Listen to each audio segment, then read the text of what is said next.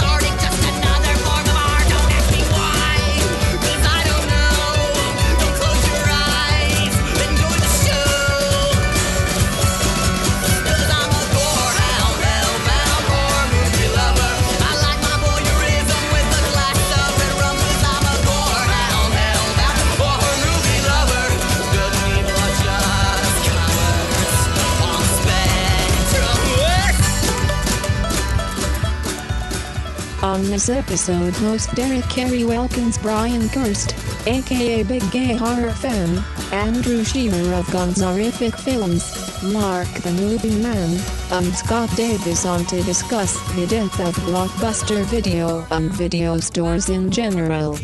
Many feels are had. The airing of grievances. Then cleansing. Come with us, won't you? To keep up to date with the various projects of Derek Carey and Rabbit Child Films, follow him on Facebook and Twitter. Also, follow Astro Radio Z on Facebook and the brand spanking new Tumblr page where you can find all the new episodes and a selection of some of the best classic Astro Radio Z shows of the past. Now, on with the show.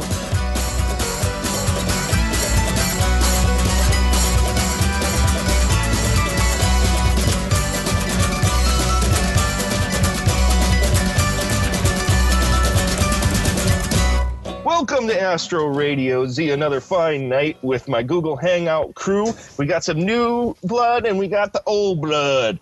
My new blood is a dear old friend of mine. I don't get to see him very often, only at conventions and at rock shows. Mr. Brian Kirst, aka Big Gay Horror Fan. How are you tonight, sir? I'm awesome, man. How are you?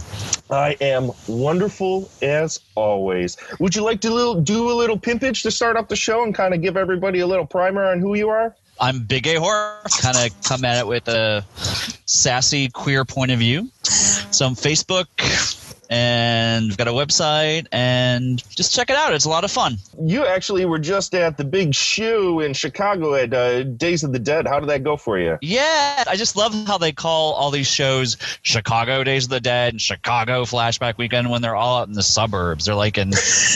It takes like a metro and Yeah. a shuttle bus, and I'm like, this is not Chicago. This is nowhere, Right. nowhere near Chicago. Yeah, Um, in the middle nowhere. Yeah, yeah. It, this is shuttle bus hell. And it was fun, you know. Just just like you said, you know, it, it, it, those are the places where you, you see everyone that you don't see normally throughout the year, and you know, you just have a good time. People dress up, and you know, I, a total flaming fanboy. So you know, I, I you know all the quote unquote celebrities and and hang with them. So uh, yeah, Linnea Quigley was there, who you, who you worked with. So uh, on Screaming High Heels. I think Which is I was awesome. aware that she was supposed to be there, but because Yeah. I my uh, co-partner, well, the old uh, co-host of Astro Radio Z, Corey Udler, actually went Yeah. to the show. I believe we were going to try and meet up and uh, chat with Linnea about some stuff, but uh, Cool, I cool, ended up going to the middle of bumfuck nowhere, Michigan, for the IndieHorror.tv anniversary party. Um, so I missed out on Days of the Dead this turnaround. Um, still had a great time, but heard about all the goings on and the hijinks because uh, Corey was there with our uh, car- partner in crime, Mr. Blade Braxton, the Midnight Rose, and uh, let's just say the next day uh, it was another one of those because at Cinema Wasteland, uh, Blade drank so much he didn't wake up until like five the next day. It was uh, we thought he was dead. We seriously thought he was dead. Um, it was something else, but I guess Corey left the hotel uh, on Sunday and it's like, uh, Blade's kind of worrying me. He hasn't gotten up yet. So, anyways, that- Wow. that's how it always is. Yeah, those are those are a great time. I heard some really good stuff about Jessica Cameron's Truth or Dare. Oh, awesome! I didn't get to see that, so that that's cool to hear. Yeah, Corey went and saw it because uh, Heather Dorff, who's uh, Heather Dorff. One- Yep, one of the lead actresses. She's in uh, Corey's segment of Hole in the Wall at Ed Gein DDS. So they hooked up, had a good old time. It looked like Jewel Shepard was there. Who else was all there? Jill Shepard was there, man, and I had never met her before. That was cool. All the Return of the Living Dead folks, Heather Donahue and Mike William from Blair Witch. There was a Blade Runner reunion. So uh, the one thing I have to say is I have a great time, and I'm a huge fan of all that stuff, and I'm willing to pay out the money. It's just really gotten exorbitant and crazy. I mean, literally, I spent 35 bucks on Lita Ford. How much it would be to take a photo, thinking she and her manager go, "Oh, nothing." She kind of looks over at her manager and he goes, "So everyone's charging for, you know, uh, on top of you know getting an autograph, they're charging for photos now. Like Clu Gulager and his family, you know, his son directed Feast and Piranha 3DD. They were all charging, you know, for, for photos on top of the, you know, just the autographs and stuff like that. So I, I don't know what to do about that, or if anything can be done about that. I or just people stop paying it. But I, I, that's one thing that I'm like, you know what? I understand it's it's their way of surviving. A lot of them, Yeah. But it's just gotten really, really nuts. Really, way too expensive. Yeah, I agree completely. And I think it's going to reach a point, and I think it's already starting to get to that point where it's going to break the ceiling and nobody's going to pay for this anymore because then you're going to end up like Sylvester Stallone charging $500 for a photo or for a freaking autograph. Just absolute asinineness, you know? And the, it, it- it's not even like a few years ago. It was only like a couple years ago where people, you were still able to get pictures with people and whatnot. Yeah. Because I know when we were at Flashback, when I first met you and we were sitting next to Linnea, she didn't charge for any pictures. And, and she didn't. You know, Linnea didn't for that stuff. There were certain people who weren't, and I think old school who had been. I mean, Jewel Shepard and Linnea Quigley and and those folks have been doing these things for a long, long ass time. Um, Yeah.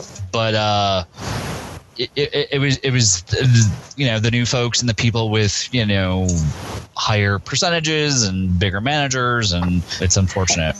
Yeah. It, it sucks. I hope it starts changing because I have a feeling there is going to be kind of a little revolt. And I think people are going to stop you know, paying this money because it's going to keep going up pretty soon. From the forty dollars, fifty dollars, it's going to start being ninety dollars. I know it already is for these Yeah. VIP passes, like Robert Englund. I just- Michael Rooker, and shit like that. Danny Trejo, who I would have been like, hey, that would have been cool, was charging forty bucks. I think he was Yeah. taking free photos with folks, but I'm like, I can't do forty. I just can't do forty. You know, I- I'll, I'll I'll consider it and maybe go up to thirty for someone, but forty just is kind of even that seems just kind of nuts to me. So Yeah, I can't imagine for one second because if you, if anyone's ever walked into my friend uh, Jason Collins' house, his entire living room is nothing but photographs. Uh, you know, signed photographs from like Adrienne King and Brinke Stevens and all these people. And if he would have to do that today, that would Yeah. easily be a few grand just to get, Yep. you know, ten yeah, it's getting ridiculous. So yeah, personally, I've never been that person to go out and uh, get autographs and, and stuff like that. I, I just rather organic conversations and you know Yeah. happen upon people and stuff like that. So, anyways, let's let's move on. Otherwise, we could this could be a whole show in and of itself. Uh, of course, I have Mr. Andrew Shearer here, amazing Hi. man. How Hi. you doing tonight, sir? I'm good, player. How yourself is? Uh, I am wonderful. wonderful. Has there been anything uh, newsy going on in Shearerland and Gonzorific land? No, I just wanted to say that I've had both Linnea and um, Jewel Shepard on my podcast at a couple uh, different separate times, and uh, you know, I got my picture and the autographs for free because we were doing the show. So, they're awesome. Yeah, they're awesome. yeah, I had a, I guess, well, I bought Jewel uh, breakfast and the expensive fucking hotel cereal. I don't even want to know what that was. I didn't eat. but she she's she was she was fantastic and Linnea is always uh, fucking great. So Absolutely. yes, I should mention Andrew Shearer is from Athens, Georgia. He does the Cinemaphile podcast and a columnist for OnlineAthens.com. Thank you. That's exactly what I was going to ask next. All right, there you go. But yeah, both of- both of those ladies. I, I mean, even like we just said a few years ago, they weren't charging for that stuff. They they come from the days they were just happy to have you know people come out and appreciate that you know they even have fans. You know, Yeah. nowadays it's all a racket, and I think they kind of are getting roped into it too. Well, some I mean, Linnea is thankfully having a resurgence now. Yeah, I, Did you guys? Speaking of Linnea, did you happen to see this? Uh, I don't want to say scandalous because we we all know Linnea has bared it more than a few times. This the gore zone, Gore zone, yeah. Yeah. picture that's going around of her nude on the well, on the bed. It, yeah, but man, it looks like it's taken in the hotel room, you know? Yep. So it's a little bittersweet because obviously she's still a gorgeous woman who is my mom's age, but, uh, and so is Jewel. but um, she, yeah, you can tell that even though it's a well shot photo, she's standing there. There's the hotel AC and the window, you know, the very familiar thing. And you're just like, you remember a lot of those movies that were shot at conventions were very obviously like featuring Tony Todd, Yes. you know, Yes. Kane Hodder, and Yeah. you're like they're all in the hotel room. Tom Savini, dude, a lot of famous people were at this convention and in this movie apparently Yeah. that was shot there. So it kind of reminded me a little bit of that. You know, it's a little cheap. I liked the, I liked the photo spread though, and I like and I liked well, the of course you did, you pervert. Well, yeah. I'm not saying it's bad. I just it, it to Seriously, me that wasn't. gore, A, that gore zone thing, I was gonna scoff at it at first, like you know, like you know, because it's uh, expensive. You know, it's not that thick. It's like something like 48, 64 pages, something like that. yeah. But you know what? That was you know, I read that sucker cover to cover twice. That's it was they did good work there, and it was great seeing Linnea again. Man, that's that's like a throwback to my childhood as Gore Zone. It's it's awesome that they're bringing that back. That was the way better than Fangoria, and I can't tell you how many movies and people I discovered from just reading Chas Balun's column alone. Totally. But, you know, much less the whole entire magazine. I mean, I have one where they interviewed Dyanne Thorne. You know, Mm. it's like holy shit. yeah, back then, man, they used to not just Gore Zone, but all those magazines used to go the def, uh, the extra mile. They had to. That's all there was back then. It's not like everyone and their mom was reporting on this stuff the way they are now. Yeah. So I like that Chris or- Alexander is, you know, when when he took over Fango, because for a while I thought I was thinking that that magazine was really it was kind of like the spin magazine of horror you know it was very mainstream stuff he you know he brought in a lot of stuff that was like you know vintage horror he did put it put in some stuff that's indie horror Mhm. it's not maybe as vintage or as indie as we'd always like it to be because they still have to like you know i guess get into barnes and noble and shit but you know it's you know it's a lot better and i actually have started buying it every month for a change Well, they got to do something different now. They have to do something to pull people back in. Otherwise, straight news the way that uh, Tony was doing it for a while, and that's why it got a little blasé because he was just trying to appeal to the masses. I think I think Chris is doing it kind of the right way, and Yeah. it also kind of helps his cred a little bit that he's a filmmaker now too, so he can appeal to that demographic. Have you have you been paying attention to any of the controversy though, where um, it's come out that uh, he, under a pseudonym, interviewed himself and gave this really glowing review to Blood, which is his film. So i have not heard that yeah, yeah.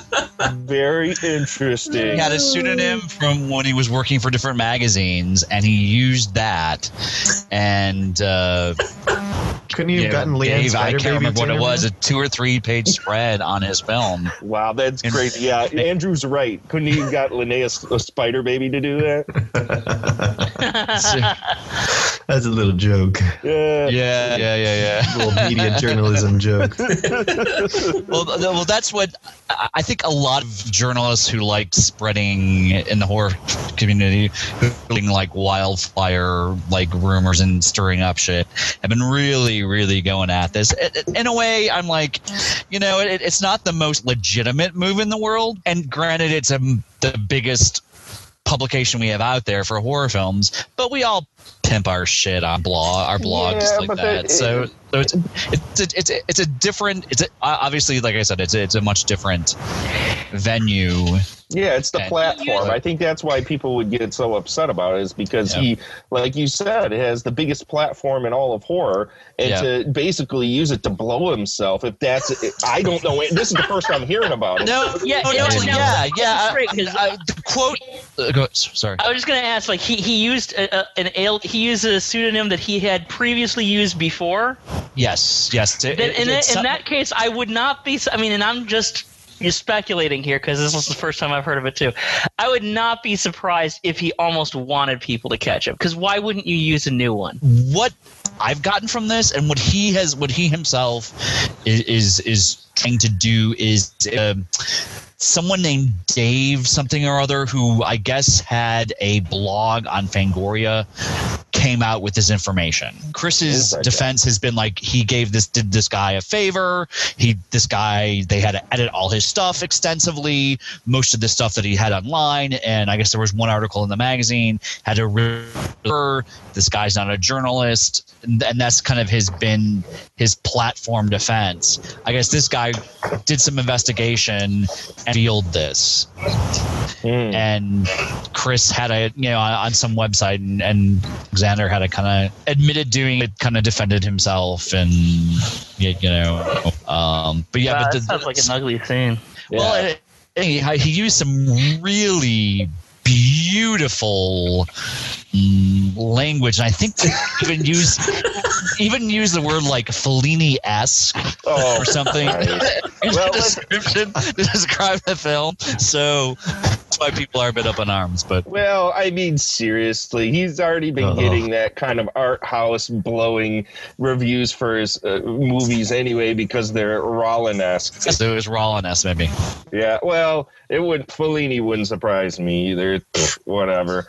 Uh, speaking of journalistic integrity, we have Mark the Movie Man here. Oh God. Mr. Mr. Sir, how are you doing? Uh, give me all the news news on uh, Mr. Mark the Movie Man. Uh, Mark the Movie Man has been very busy uh, putting out reviews on the channel, on YouTube at Special Mark, doing stuff for WeLiveFilm.com now, which is a big YouTube reviewer community. So, been doing that for two months, and that's that's doing really well. I'm trying to bring independent horror to the masses, uh, and so far the uh, director uh, of the site doesn't mind me doing just about any movie. So, yeah, I'm I'm trying to bring uh, the micro indie stuff to the the masses because uh, not enough people out there know about this shit. So yeah, I'm just having a lot of fun with that. Getting some screeners from films. Got to see Postmortem America 2021. uh, that Why don't you give me a quick, quick review? Like, give me like a, a two sentence review of that, if, if you can, because that's one I've been, as a Linnea fan, that's one I've been waiting for for what it seems like a fucking decade now. it, it's got like it stars like everybody and it's kind of a cross between it's like it, it's like a quentin tarantino film crossed with a post-apocalyptic film in that uh, you've got uh, the crime theme going on uh, set against the backdrop of the end of the world basically with zombies so and Linnea's in the middle i, I think i likened it to that, that's what it was I, I likened it to kill bill crossed with night of the living dead is basically what it's like uh, to, to, to, to kind of sum it up. Uh, the only problem I kind of had with it was uh, everybody did fine with it. I think there was just a couple of miscasting choices with the film. Uh, one, unfortunately, with Lene, uh, she did really well in the film. I don't think out of the roles that they had in the film, she was the exact fit for it, but she did very well still in it. You know, she she did. She you could tell she put her all into it. I just think uh, they could have maybe cast a little bit someone different and put her in the film just in a different role. Sure, So, sure. but still a lot of fun. You know, I got to see that, got to see the family. So, Well, let's not get into that. Mark, you and I can suss that out a little later if we want Oh, yeah, to, no. I have many feels on that one. but yeah, just watching a lot of indie stuff and, and doing a lot of reviews and stuff. So, uh, we livefilm.com and on my channel is where you can mostly find me.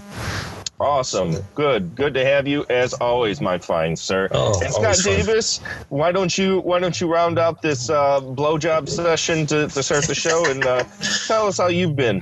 All right, let me mop up here. Um, Yeah, you'll need a big mom. Yeah. Yeah, I'm uh, Scott Davis. I write for uh, FilmGeekCentral.com, which kind of does a lot of mainstream films, but I try to also throw in the, my love of like uh, cult type films is there when I'm actually writing for it, which I haven't really for the last week or so. Got uh. I have my uh, YouTube web series, uh, Movieocrity. That's uh, that's on there. You know, see it. Several dozen people have liked it. Uh, that joke never gets old, man. I, well, I mean, it's tr- it's it's bad but true. You know. Well, enough with enough with the circle jerk here. Let's get on with why we came here tonight. Uh, this was an episode uh, spurred by obviously uh, the death of Blockbuster. Ever wondered what 10,000 videos do when no one's watching? Wow, what a difference! Hey, Vinny, long time. Yeah, been on a three evening rental. Oh, you look like a new release. Oh, yes, ma'am. And I've never seen so many great videos. I want more kids' videos. Blockbuster Video. More movies, more nights, more fun. Blockbuster Video. Wow, what a difference! I, I, I have so many hard feels about this. I, as you see, I'm just crying right now, just blubbering. There's tears pouring down my face because Blockbuster. Oh, poor died. Blockbuster. And uh, Mr. Andrew Shearer recommended, hey, how about we have an episode on this? And I concur because I think every single one of us that's on this panel either one lived at a video store basically most of their youth and growing up and adult lives, or even worked at a video store for an extended amount of time. So, what I wanted to do is have you all on and let's talk about the death of the video store. Let's talk about how it was growing up, uh, what eventually happened. I, I let's just have a, a general discussion on video stores in them, uh, you know, in itself. Anybody have any really fun uh, memories of going to the video store when they were a kid? I had one where uh, my after my parents got divorced, we my dad had to find a new video store because we used to hang out Nord Video in Milwaukee.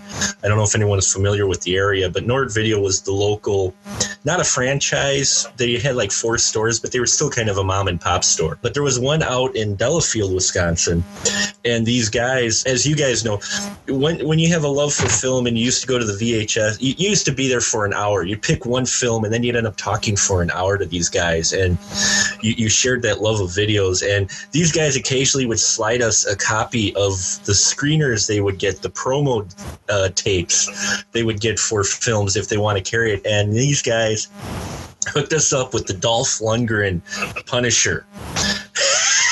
Oh yeah. I love that movie. we, we were we were renting a video, and it, like I said, like you guys know, you get to know he's he's like your dealer. You, you get to know him. You, you know, it's like you're on a first name basis, and they were just like, "Hey, we got this copy of The Punisher just in. You guys want to watch it?"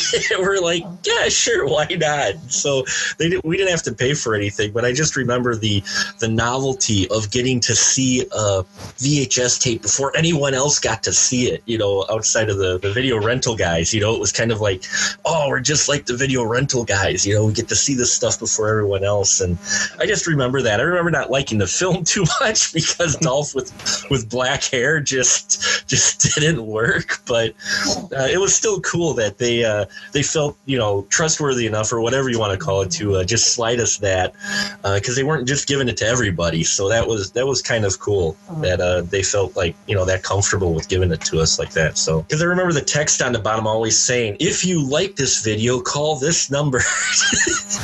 Oh, one of my fondest memories of, a, of an ad like that was the ad that ran before Hellraiser. Do you guys remember that? The Oh, old God, lady yeah. on the Oh, chair. yeah. So yeah. until tomorrow, remember that shopping at home with your phone from the Shop at Home Club makes us happy.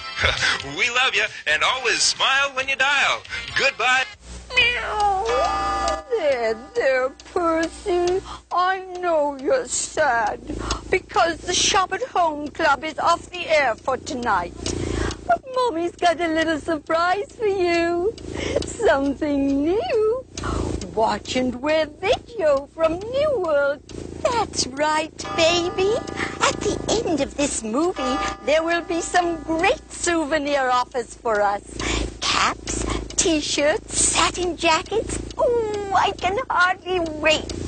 What's the movie? Hmm, it's supposed to be scary, but we've seen scary movies before. Remember the Wicked Witch? This should be a piece of cake.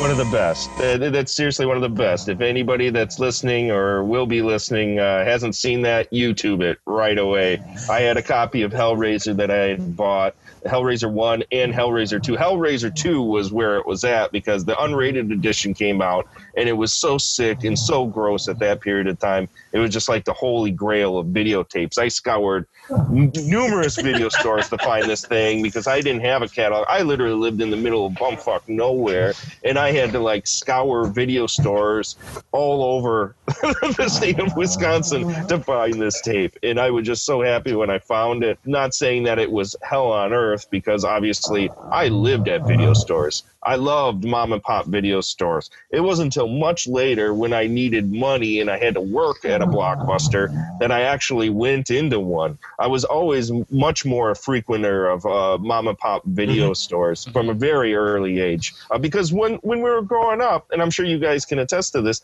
there were videos every single place that could possibly store videos and rent Oh, them yeah. had them from the Grocery grocery store to the um, gas station uh, to the hardware store. I had a hardware store, a True Value in town that that rented out uh, Truth or Dare, Critical Madness, and Death Ship. It was it was amazing, and then Blockbuster came in and eventually, you know, effectively completely destroyed and eradicated those stores um, because those stores couldn't handle 50, 60 to 100 copies of Die Hard. Yeah, but at the same point, the mom and pop stores gave you stuff like Man Bites Dog, the actual French edit that was really extreme. I remember seeing that at the when I came to college here in Point. They still had some mom and pop stores, and they still they had a copy in the big clamshell of Man Bites Dog, and I'm like, what the hell is this film? And I watched it, and I was like, oh my god! And I've never seen it anywhere else in your blockbuster or whatever. It was only you know it was only at that mom and pop store that you had that. That and Redneck Zombies. They had the big clamshell of Redneck Zombies before Troma picked it up. that's what was so great about those smaller stores is that you'd go you and every neighborhood it doesn't i mean you'd have to live in a very small neighborhood to, to only have one video store back in the 80s and stuff like that you, ordinarily you had you know like three or four video stores and as derek said you know any grocery store the like drug fair in new jersey and stuff and you and sometimes you had to put like down like a deposit in the early days Yep. and everything to do it it was worth it because you'd say what's this? I've never seen anything like this before. There was no internet. There was no, really very little like communication going on. So you had to discover a lot of this shit yourself and you found some amazing stuff you know? I, I used to go and i used to hop to all the different video stores every week. I mean people i was a total like shut in i mean everybody else would when they were a kid you know a lot of the people would like to, to you know when you're like those ages you don't you can't you're not old enough to go out but you don't really want to like play baseball with the kids in the neighborhood or anything like that. I'm like no no no. Weekend i rent movies. And every weekend i would actually plan which store i would go to. Am i going to go to the video merchant with the like the really musty smell? Am i going to go to uh, johnny's tv who where they have their basset hounds like guarding the entrance to the porno section?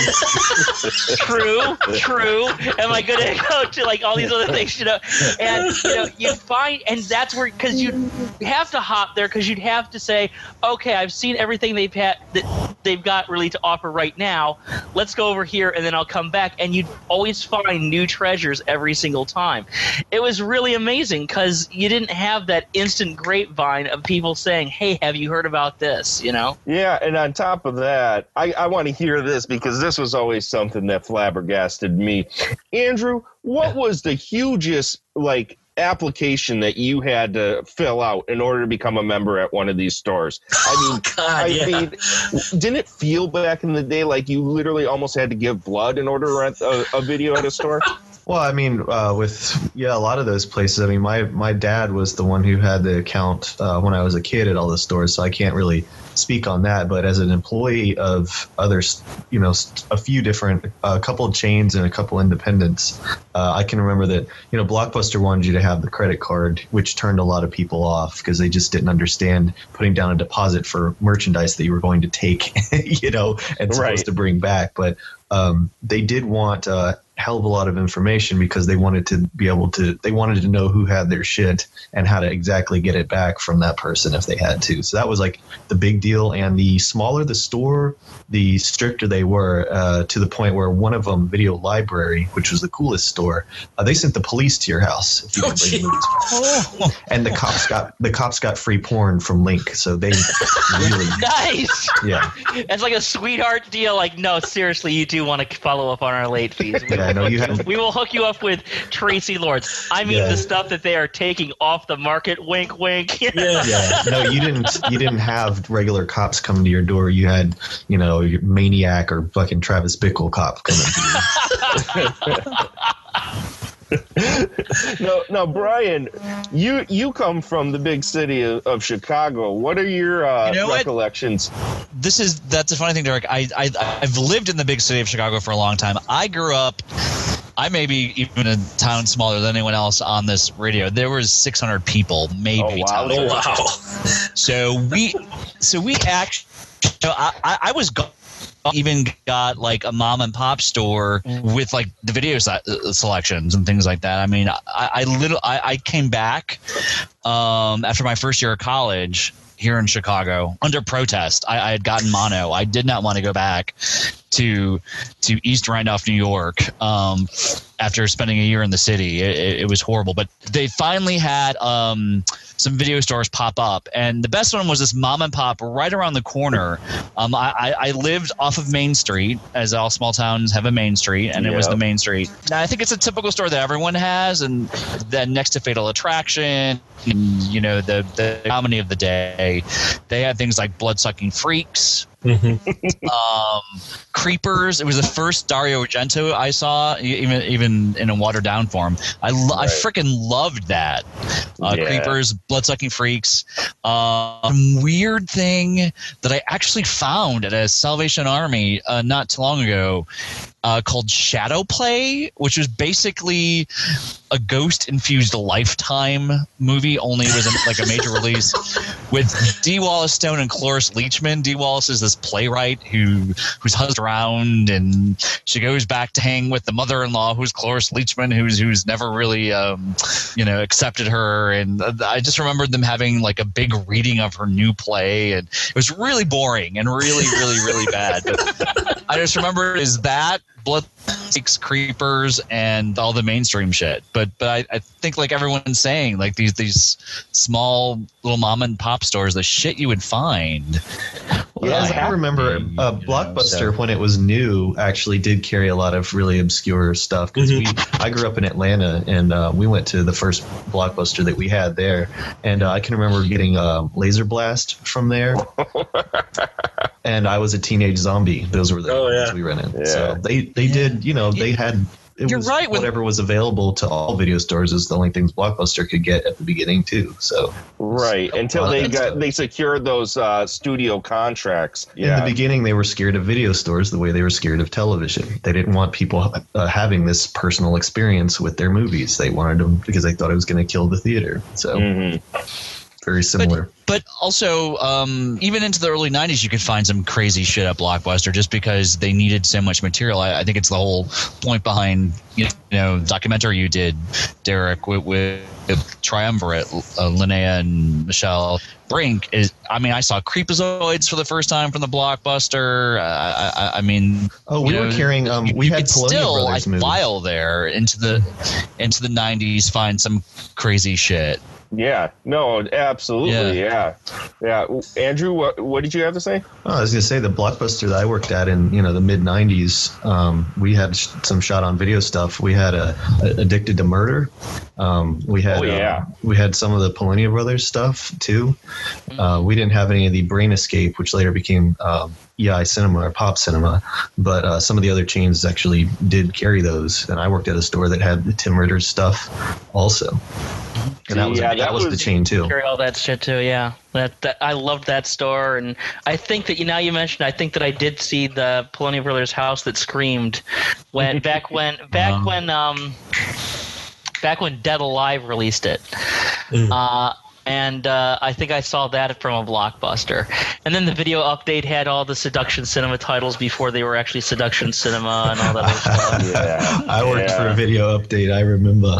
I loved video. Update. I loved video update. I worked for them too. Yeah, they had um some of the, the Ron Atkins stuff, uh, Schizophreniac, the Whore Mangler. Oh yeah, the Horror We had that Mangler. Yeah. yeah. early 2000s early 2000s we hadn't they hadn't quite gotten rid of the vhs's yet and i could still go over to the video update that i was working at after work and i went in and i let's see what did i get i got night of the howling beast paul naschy Hot Times, which is kind of the uh, very nudity filled uh, uh, takeoff of an Archie from the 70s from Jim McBride. I can't remember the name of the title. The, the Kilimanjaro movie with the killer baboons and Timothy The, the Shadows of the Kilimanjaro. Yes, Shadow of the thank you. I Yeah. love that. Lots of Yeah. shit like that. I used to like. I used to like take that. home like ten things a night, and they're like, "Good God, what what are you renting? Like no one ha- has rented this in two years." I'm like, "I know it needs to be loved." Dude, I, we, we had a, a Planet video. It was the other big chain that came into Eau Claire because I'm, uh, I grew up for a good chunk of my uh, high school days uh, in Augusta, Wisconsin, which is near Eau Claire, which is just an eye blinker. It's literally a stop sign, uh, an IGA uh, in a bar. Um, and uh, this Planet Video, I swear, nobody ever went through the horror section whatsoever. And they had the weirdest, most obscure shit. Like that's when I first saw Stage Fright, Michele Soavi's mm-hmm. Stage yeah. Fright, which I fucking love that movie, and all sorts of great like Mountain of the Cannibal God and shit like that. I got all that stuff from that place, and I just literally I would drive in there and I would spend a good hour and a half just just looking through those tapes and bringing home stacks of tapes. And that's what I did. I lived in the middle of nowhere. I was your quintessential nerd that sat and watched TV all night and got up tired the next day. Everyone else was tired because they were out drinking and partying, and I was tired because I was up all night watching fucking redneck zombies and uh, Mountain of the Cannibal God. Yeah. So, so I, I those those days are, are were really good. I mean, there's everyone always has their their favorite video store when they were growing up, uh, because they're like you had said, Mark. You you formed a relationship with these people, and these people that that did the ordering for a lot of these mom and pops, um, they would usually order for their tastes or more so than their clientele. Uh, that's how you had all these varying catalogs where if you went into one blockbuster, you could rest assured the next blockbuster was going to have the exact same thing. It was very rare, at least in my instance, that you would end up finding a very personalized catalog of films. And they certainly didn't do what a lot of video stores like here in the Oshkosh area. They had a video store called Captain's Video, which is one of my all-time favorite video stores I've ever walked into besides Scarecrow Video, which is a video store we'll leave for a little later. We'll we'll talk about that. But they had I know, and I'm sure you guys walked into these places where they had uh, an alcove that was dressed up for the horror section Yeah. that looked like a cave or a castle. and had lights that were flickering, and you walked into it. And when you were a kid, you when you'd walk into that kind of thing, it was just like mystifying. It was like, oh man, I shouldn't really be back here looking looking at the, this copy of Faces of Death. Oh my god, I'm not supposed to be looking at this. Um, I, I miss that stuff. I really miss that. Did you? Did any of you guys have a video store that kind of sussied it and, and treated the horror genre really fun like that? Yeah, yeah. We, uh, I, I did a. Uh, there's a two-hour episode of, of the Cinema File, my podcast, where I interview a guy named Leek Suter. He he ran the first video stores in Athens in the '80s, and he his store. Uh, I didn't get there until '97, but his store had they had a Russ Meyer section that he put together. They had you know weird uh, like he would order from Video Search of Miami, which is where I was getting weird tapes, and he had a whole section of VSOMs that he was renting out, no cover, just the description on it. Yeah. And, um, but um, they for for the horror section, I mean, you could tell that was the stuff that he loved because it was. I mean, everything was in there, man. Movies like Short Eyes, you know what I'm saying? Yeah, yeah. It was just, and he and he knew everything about him, and he knew what I liked, and I had never. I mean, I was a video store employee from other places in town at the time. I'd never, never experienced that kind of thing ever. I mean, he just when I came in, he just has tapes, and I never left without dropping twenty bucks. Never, never. Right. Well, those He was- Not many places that cool, but I mean, I did Yeah. see. I, I mean, I had we had we had the store where you'd go in and you could rent, you know, the Gates of Hell, which was, of course, you know, Seven Doors of Death, or or exactly. whatever. Yeah. Well, it was the Gates of Hell. I actually no, I think Gates of Hell was uh, uh, City of Living Dead. It is. You're thinking uh, of yeah. the Beyond. Yeah, And you you're did right. and You're right. that, and they had Manson, the, that old documentary from the '70s, you know, in the huge big box, and uh, vampire hookers in a clamshell case, you know. and that was the thing, you know, sometimes you never knew what you're going to get. I'd br- I'd bring stuff home, you know. None of my the, my friends they were kind of amused by it. They said like, "What did Scott find at the store?" because I know that he's not going to necessarily rent anything we're going to want to see. Right. He's going to use this to find all the shit that he's always wanted to see. and this is why, like, you're like, you got Bud the Chud? Oh yeah, baby. Oh yeah, baby. I've had this conversation in the past on this radio show where I talked about. I think a few episodes ago we talked about this. Uh, about I would do the same thing where I would be sent into the video store and then I'd bring out the Undertaker and his pals and Orgy of the Dead and everyone would be pissed off at me and I would uh, be like a puppy with two Peters running Why around, didn't you know, have a good old Nobody time. with Demon Wayans. Well, what- no, it's not. Oh yeah. Well, Oh it- it- yeah. it's funny with Faces of Death. I remember uh, seeing that on the shelf, and it was there, and you kind of felt bad, not bad, but like naughty for renting it because you had heard you you had read, hmm. not seen on internet yet, read in magazines about Faces of Death and the controversy. And I remember, and I walked up, rented. The guy didn't. I mean, I was too young to probably watch it, but the guy didn't care. He knew me. He knew my dad. You know, I rented that. I remember seeing that, and you look at that, and I'm like, that just blew my mind. You know, it was like, nah, it can't be that graphic. And you plugged it in, you're like, oh, is that real? Yeah, you could know? get away with that shit back then because th- you didn't have things like YouTube where a million and a half shysters were, were pulling. I was just talking about this this weekend where where faces of death. You know, you watch it now, you're like, oh yeah, this is fake. That's fake. That's fake. None of this is real. Um, but it does have a charm about it. Where where back then, holy shit, I remember they were playing that stuff at midnight screenings at a at a at the Oakwood Mall Cinema in uh, Claire, Wisconsin, and I remember coming out of there going, "Holy shit! I just saw some stuff nobody should be seeing." You know, it is all fake. And you didn't have the internet to share it with people, so you just had your group of people, and you would tell them about it. You're like, "This guy got shot on the Yeah. camera," and it yeah, was like traces of death, like those Yeah. traces of death videos. Those things are completely moot now. You have things like rotten.com and and all that fucking internet garbage that makes me want to barf. Now, how many of you guys actually worked in stores? Now, Andrew already admitted to doing so. Brian, did you work at a video store? No, dude, but kind of big cool story is that a buddy of mine, this guy Bruce, um, worked at one of the mom and pop stores. I was in Chicago for years, and you know, by the you know, mid to late '90s, w- was gone. But I got kind of started me on my big becoming a collector because literally, Mark, you had talked about like the video clerk sharing those screeners with you. He would give me all that shit, like.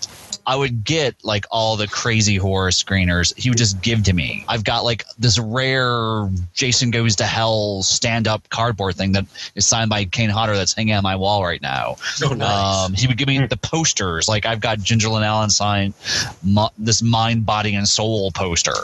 So I didn't work at a video store, but I kind of did. I, I and it's the same thing. I mean, they just had they weren't buying a lot of new horror, but they had things like In the Shadow of the Kil- Kilimanjaro and The Town That Dreaded Sundown and shit that I'd always wanted to see that I hadn't seen yet. So, uh, and I, I could rent it for free because Bruce would just like hook me up.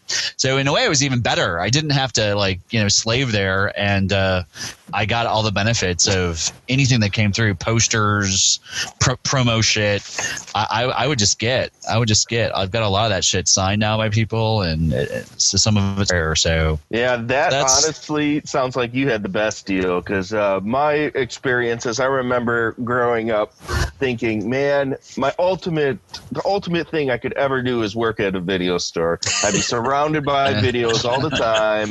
I could take home whatever I wanted to. I, I would just be like a junkie, you know. I could I could do whatever, and then the the glamour of it because the video stores that I worked at they all sucked and uh, they sucked the life out of me and mostly the customers sucked the life out of me.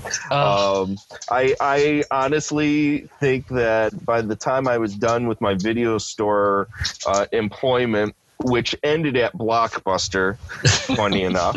Um. I I hated everybody. I literally hated every single last person that came in there, and But that's retail, though. That's any retail. I was gonna say, that's retail. One hundred percent, one hundred percent. Well, one of the things about Blockbuster, and I'll go on. I'll move on to Mark and, and Scott. We haven't talked if you guys worked yet, but um, one of my one of my stories of, of Blockbuster, one of my fond memories, if you will, was that the Blockbuster that I had. It was I just moved out with my wife to uh, Seattle, Washington, and uh, this was a job I could pick up on the quick. Uh, this Blockbuster had just done a fire sale with all of its employees because they were all ganking money from the tills and stealing movies and all this stuff. So they completely wiped the place out, and uh, they hired on a whole new crew of people. They didn't trust anybody, and I came in as a manager.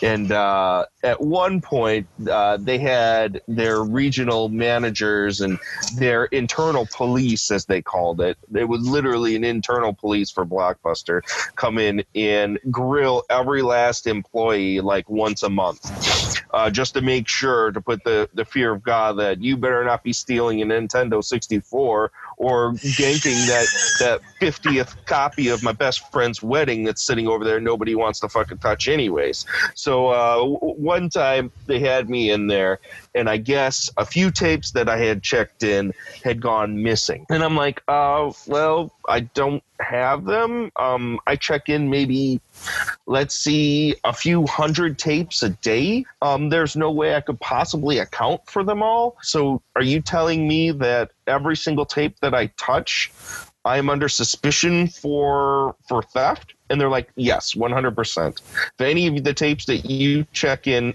every day goes missing we will come after you. I've seen that happen. that is my blockbuster memory is that they didn't even give a fuck about mostly about their employees. They sure as fuck didn't care about their their customers. I mean just look at their fucking selection. But okay i'm sorry. Um but but they sure as fuck didn't care about their employees. They treat them like shit w- overworked them terrible hours horrible pay and then treated them like they were uh they were freaking criminals. That that's so the and andrew and i kind of talked about this earlier where he posted a picture on uh, my facebook of uh of his employee pics and they're they're pretty some scandalous pics i mean now we look at them they're like those are fucking awesome movies like man bites dog and from beyond and and loving a 45 and stuff like that um but the last month that i worked at blockbuster once it hit around like nine o'clock at night for the last like month that I worked there because I essentially after I knew I was going to end up getting another job, it was just a matter of time. I was playing Dawn of the Dead and and Undertaker and his pals and Orgy the Dead. I didn't give a fuck. And, and the thing is, nobody ended up coming in anyway because really, those people that came in, they were drones. And I've said this before, and I, I maybe sound like an asshole, but the, the Blockbuster catered to the people that wanted to come in and go to the new release wall and Yes. pick up that one copy of Jingle All the Way that's been sitting there rotting on the shelf for however long because they bought 500 copies of it. So that's what my like my memories of Blockbuster are just maybe I'm just an old hipster who just never bought into the corporate mentality of what they had they were shoveling out because I mean they were terrible about their late fees. They were Nazis about their late fees. To get a membership was ridiculous. They charged way too much and gave you way too little when it came to how long you could actually rent their videos for. I I am a bitch about I hated Blockbuster. I hated them even more after I worked there. Mark, did you work at a Blockbuster or did you work at a video store? No, I, I was fortunate not to. I lived at a video store, but I, I didn't I didn't work there, so I couldn't I couldn't tell you too much experience there with it. I did know and had heard horror stories about how bad employees were treated in that at those stores. So Well, we Um, can we can have one of those stories from Mr. Scott because actually Mr. Scott Davis suffered because of this this newly uh, bankrupt company. Would you like to tell us your personal tale about Video Oasis. Mr. Scott, or can you? Is there a statute of limitations on There this? actually is, and um, and so it's so when I, I'm going to talk about this tonight, but I'm going to be like you know very like you know I work at a store in Alaska. Well, as, Uh, as I said to you, as you keep saying, you have tens of listeners. Welcome to my show. Okay, there you Um, go. Uh, so no, it's like you'll know there is okay. actually a, a, a thing, you know, but you know, on one hand I'm like, okay, let's. So if I step around it, and at the other hand I'm like, yeah, fuck it.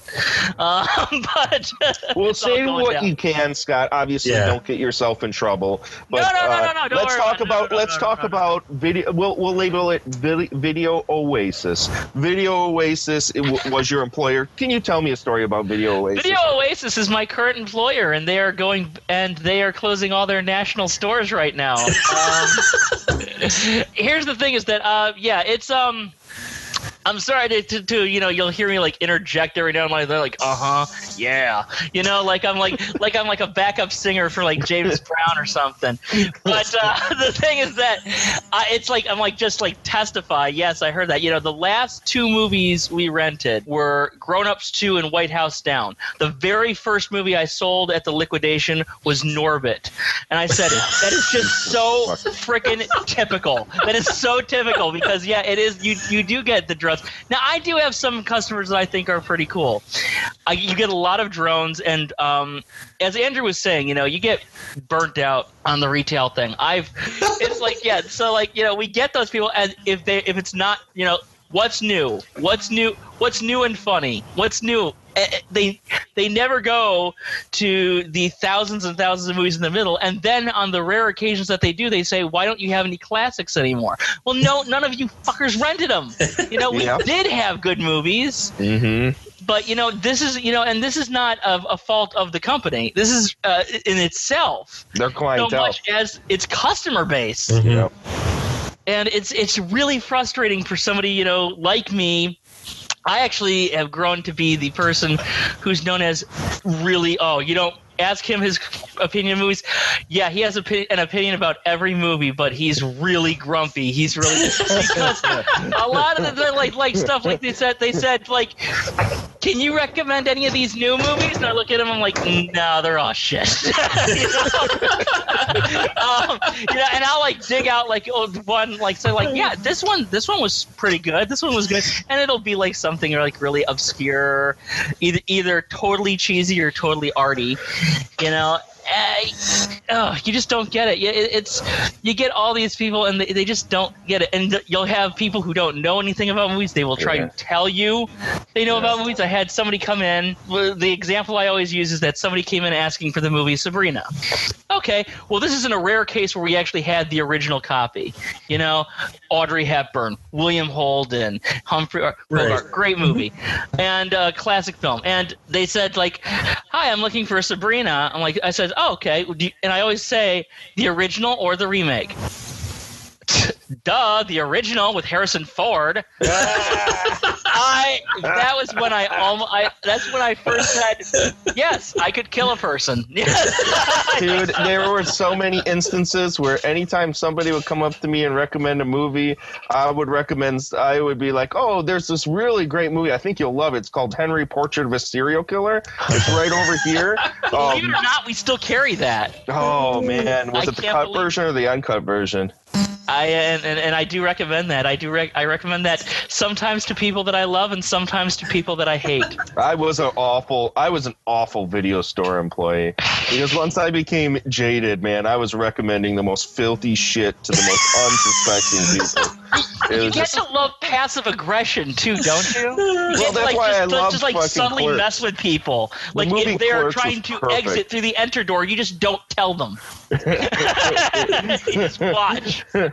well, I don't know about you, but I worked at a Family Video, which is a chain here in the Midwest that's big. It's called Family Video, and it has a porno section. Yeah, it does. Because the family that lays together. Hey, Keep, hey, keep in your pants, keep in the family video. yes, yeah, They there even make go. you feel seedy going back by it. They've got the door in the back in the corner with the Yep. closet. the big box VHS. I even think I I couldn't tell. I could. I live right down the street from one. I haven't been in that back room. I don't know, Mark. Do they still do they do DVDs or do they still have the big box VHS back there? Last time I was in one, they had big box VHS. So I've been told. No, Ah. no, there's nothing but there. There's just DVDs, but it's interesting that uh, they do. That's why I actually like Family Video. They carry an interesting variety of stuff, including in their uh, more adult section, uh, where they have some retro Caballero DVDs and that back there, along with their modern stuff. So you've got, you know, Devil, the original Devil and Miss Jones Yeah. on DVD back there, and and all these other Behind the green stuff. door and Yeah. all that stuff. Yeah, which blows me away. Which is why I actually am happy Family Video's still around here in Point. We actually have two of them Yeah, we have a bunch they- of them here in Appleton too. because they actually still carried, and in fact, they surprised me because best. I was used to Milwaukee when I before I came up to college. I was used to Milwaukee, and if I didn't go to Nord Video when Video Oasis. was getting big. The Nord videos were shutting down. Obviously, all the mom and pop ones were shutting down because no, they weren't getting the business. And Video Oasis. like, oh, I don't have this variety. I came up here to Family Video and I go, holy crap, they got this just obscure stuff on the shelves. Yeah, their And that's what- catalog stuff is is really weird. I gotta admit, their catalog stuff really sucks now. Yes, It's it was. It was better when they were carrying VHS and DVD because they had some really great obscure VHS stuff. But now the DVDs are are really bad direct to video stuff or softcore stuff that they don't keep in the back. Oh, it's some pretty dreadful stuff that's out there. I mean, ugh, Ooh, ooh, ooh, don't like it. But that was always fun. Like growing up, my my brother and his buddies, we'd go to, and, and the reason why I used Video Oasis as as the is the the go to title for Blockbuster, which I also cover Video Oasis. Video Oasis there. So say Video Oasis video. Okay, anyways, was an actual video store that I used to frequent. It was my video store. I mean, that's where I first saw Eraserhead and where I first got my first copy of Flash Gordon and stuff like that. Yes. And it it had a, a, a little porno section that was off to the side that had like a drape over it. Yeah, and it the was like this mysterious coming of age thing to be able to enter the porno section and, and check out. Oh, they got the devil in Miss Jones. Whoa. You know, and I could tell you so many stories about those sections because. Oh, I don't even know if I want to hear yeah, I know. but you know, yeah, yeah. When I mean, like, as soon as like you know, I go to wait, I go to go away after graduating high school. I go away to college, you know, and they have the video steers nearby. And like, they have porno sections. Cool. I'm going back there because they kind of, you know, you're into cult films. You're those kind of things sometimes mix. Yeah. Plus, you know, you're 18 years old and you're horny.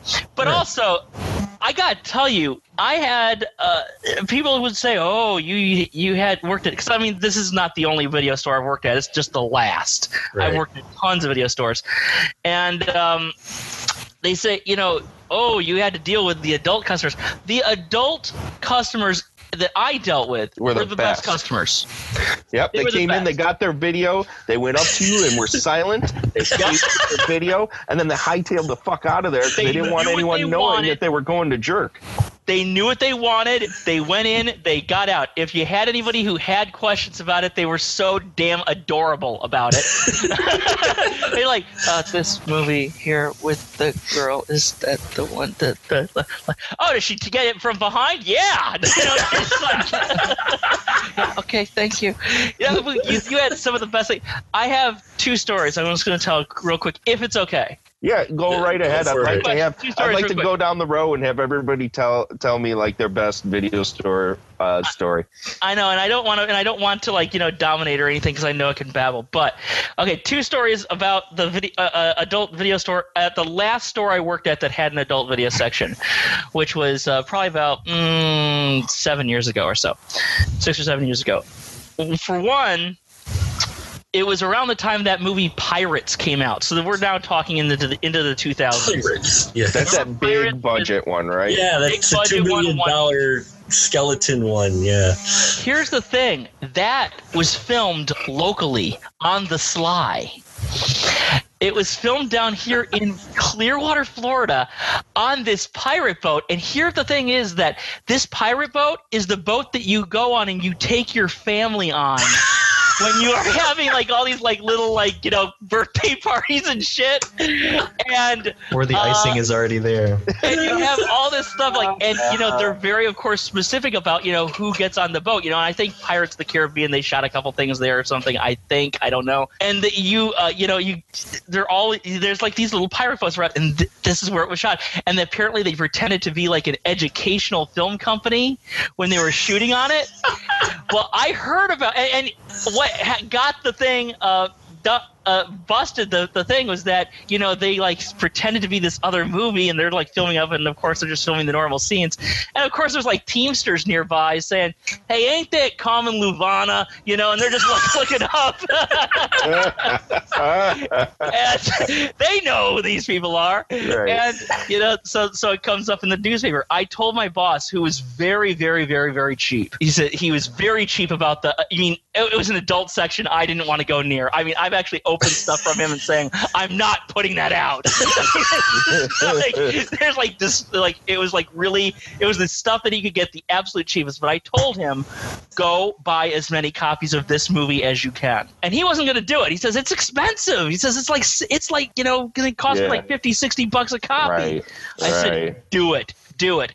He wound up buying tons of them because every single one sold for like way more. Because what we did is we took it took that thing, we put it on there, and we put the headline of the newspaper showing it was uh, showing that it was locally shot there, and it said the headline said I'll never forget because it was pirates. It said "Yo ho, yo ho, oh no," and so we put that up there.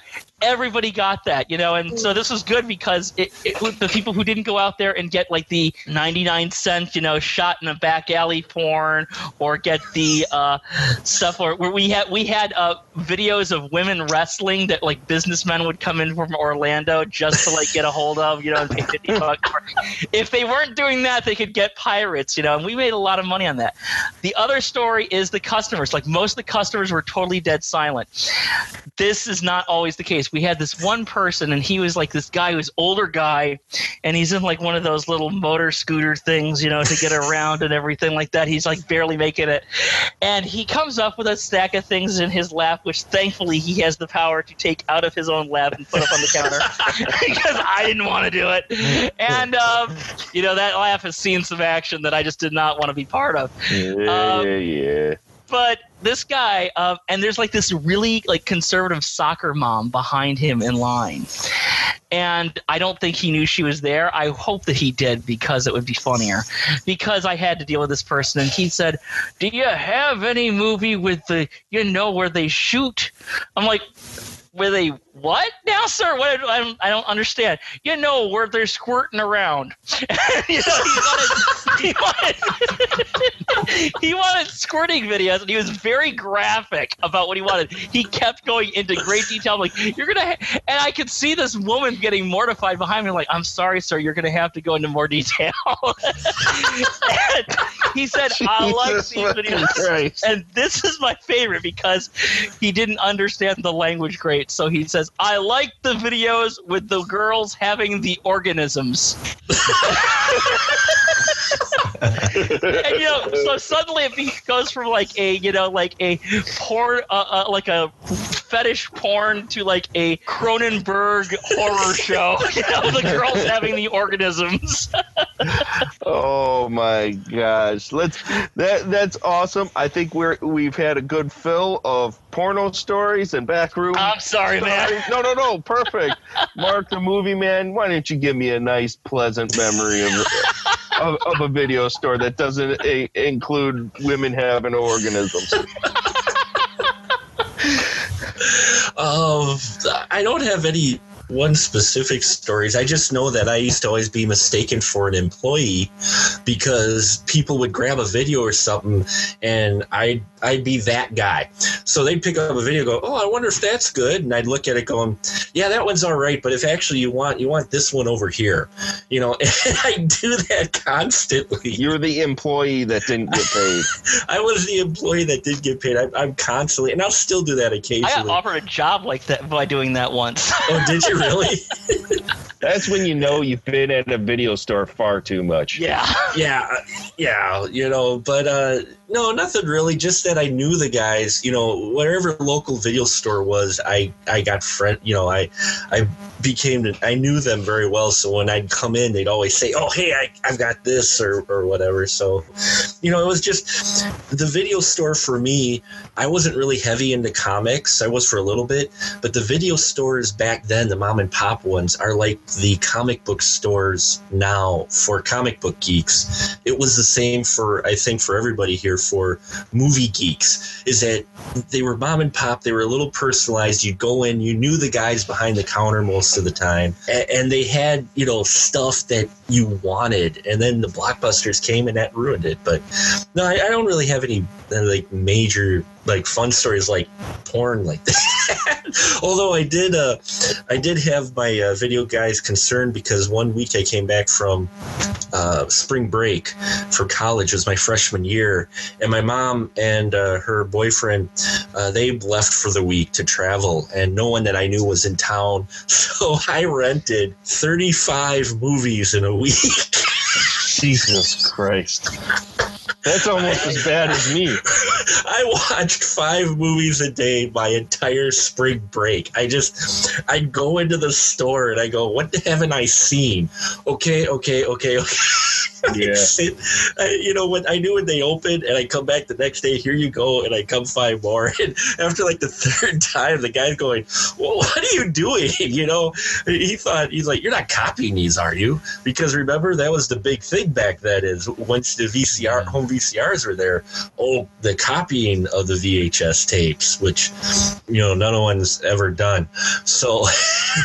Not with Macrovision. Fuck no. Oh, freaking Oh, Macrovision! yeah. Oh, we we had I it. We, overread at Macrovision so damn early. we, we had a Well, way. not we- everyone's a badass like you, Scott. oh yeah, I was, to, I was totally hardcore with my we, like. we figured we figured out a way around the Macrovision, so uh, it was it had to deal with the tape decks, which ones you used, and uh, some of them, if you use the same brand, it would carry over. If you didn't, it wouldn't carry over. Uh, and we also had beta machines, so you know my family was big into movies, so that was like our thing. Was when my dad would pick me up for the weekends, he had me. We would do our traditional stop at the cops, get the supper for the evening, which was the chicken already made, and then we'd go to the video store and rent like four or five movies. And, and that's, uh, you know, we're sitting there eating chicken and watching Hellraiser. So, Sounds pretty fucking amazing to me, Mr. Andrew. Why don't you Why don't you give me a, a nice tale about uh, your many feels with video stores and working at video stores? Well, I mean, you know, the, uh, I can't I can't talk about the video store experience without mentioning my recently departed dad, who was the guy who was. I mean, I watched him pay eighty nine ninety nine for Aliens when it came out on video. Wow. This this guy was, you know, he was hardcore. He was bringing home stuff all the time. Brought home Face of Death. Brought home Herschell Gordon Lewis. Brought home the, everything. So I really just saw the value early on of having a. Uh, a movie, a collection of movies. So I really got a job at, at uh, Video Oasis, the first store I worked at.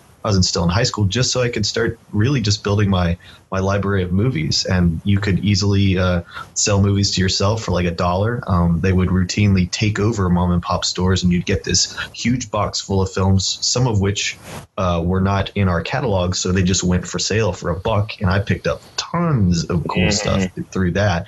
But there are, yeah, I mean, I have stories, funny things. I worked there for two and a half years of customers doing crazy shit. But um, I, my my big sto- my biggest my most memorable story from working for Video Oasis. was not the guy who tried to punch me because I didn't have Bambi in front of his kid. Uh, and not not things like that. Um, uh, we did have a really hilarious. Uh, we had a foreign woman who uh, who caught uh, someone shoplifting video games, and she was holding him by the hood of his jacket. I was like, "No, we don't catch them. Let him go, and we'll call the cops." I'm shouting from the other side of the store, and I was like, "Let him go!" And she's like, "I caught a thief! I caught a thief!" I'm like, "No, no, no, let him go." She let go of his hood, and he just ate shit. Like he broke his nose, blood everywhere. Oh, Um, but but really the um the thing I remember most honestly is uh you know every Video Oasis. was different in terms of the management as to your experience there. I had the opposite experience of Derek for working for Video Oasis. Then the customer stuff. Uh, my the, st- the guy who ran actually owned the store was never there, so I was 18 and had the keys to the place. So uh, really, we had a we had a, a lot of fun. The only thing that was shit was the middle 90s was at the height of their family turnaround. They were really trying to be the family video store. So um, Right. a lot of a lot of really shit things were happening. You were getting the R-rated version of stuff. You weren't getting at all movies like Kids that were hugely popular because Yeah. the indie boom was happening, and everybody wanted to know why didn't we have the NC-17 showgirls? Why didn't we have kids? You know what I mean? But um, the worst thing that they ever did, this was horrifying, because I do have a story about when I knew they were going to be sucked under, when I knew they were shooting themselves in the foot. There's a story about that. There's a story of me being fired also, and why it's it beats yours, Derek. Um, and it's and its shittiness. Uh, Well, I, I eventually walked out. I eventually told them to stick it because I had enough because they were being assholes to me. I'm like, Oh, you know sure. what? Fuck you. I'm done. No, I had a store accuse me of stealing, and that was the end of my video store career, uh, com- uh, totally. But uh, that wasn't. Video Oasis. Video Oasis. It was the worst, absolutely. But um, they did a thing. We would get email, an early version of email every morning, and these were the things you had to do for the day. And one day we got this thing that was an email called the questionable cover art pull, and it was a list of films which they felt the cover art. Um, was not in line with the family image, and therefore we're going to need to go away and be destroyed. Um, but uh, the the next email came is that no, we're going to previously view them, so we can stick these movies. They didn't mind making money off them still. Right, they weren't going to go in the dumpster like originally they originally said. Right. These were mostly your uh, Shannon Tweed, your Shannon Whirry, body of evidence, things like that. um, but curiously, um, yeah, it, it's Skinamax stuff. Anything with boobs on the cover. Um, but uh, in with all of those movies uh, was uh, a movie called The Tin Drum, which later was released on Criterion as an Oscar-nominated uh, foreign film. A video store Video Oasis. Florida had been brought up on child pornography charges for the scene in the tin drum where uh, a young boy sees a woman take uh, her change her clothes at the at the beach. That's child pornography. So in with all these questionable cover art pulls, and the, you know the whole thing of this was the artwork, people seeing the covers, the tin drum, which just has a young boy on the front with a drum. Oh God! They were using this to get rid of that film from their library, and it was just in there with all this other stuff. You see what I'm saying? That was that's an example of some of the really way off the mark kind of shit that they were doing uh, as a company, but they were you know they were completely ignorant of things that were changing. I was doing a zine and writing reviews even then, and I started doing a blog online even then. They weren't even thinking about. You want to know? Do you guys want to know how what they thought about DVD when that technology first came Oh, out? Do you oh really yeah. I had a video store I was working at that had just about the same thought that DVD was was gonna die. It was never gonna take over Laserdisc Part. Two to them. It was Yeah. Laserdisc Part Two, and they had no no interest in it whatsoever. And they, you know, I'm sure that's what they thought about online rentals too. They just were living high on the hog for so long that fucking went right down the toilet. But uh, quickly, how I was fired from Video Oasis. um, awesome. I had worked for them for two and a half years. Got a transfer to another town. Uh, I had used to pick up shifts at other Atlanta stores when I checked the catalogs and knew who had, say, an original Evil Dead. I would work there and sell it to myself for like a penny. I would do stuff like that. It's like, sure, I'll take a management shift on a Saturday night. Yeah, God, yeah, Andrew's yeah. an awesome guy. Like, no, it's because I want Evil Dead. But you know, that was before you could just. There were billions of copies of Evil Dead around. Um, so uh, I did it for my collection. But I get a call from the guy who ran the store. He's like, I need you to come in. Keep in mind, four days working at this place that I transferred to. Um, he's like, I need, and I need you to bring your keys. So I'm like, oh God, I've never been fired. What's going to happen here? The the district guy, those pe- those people who come through the stores, those- the, the cops Yeah. of Blockbuster that that uh, are unannounced.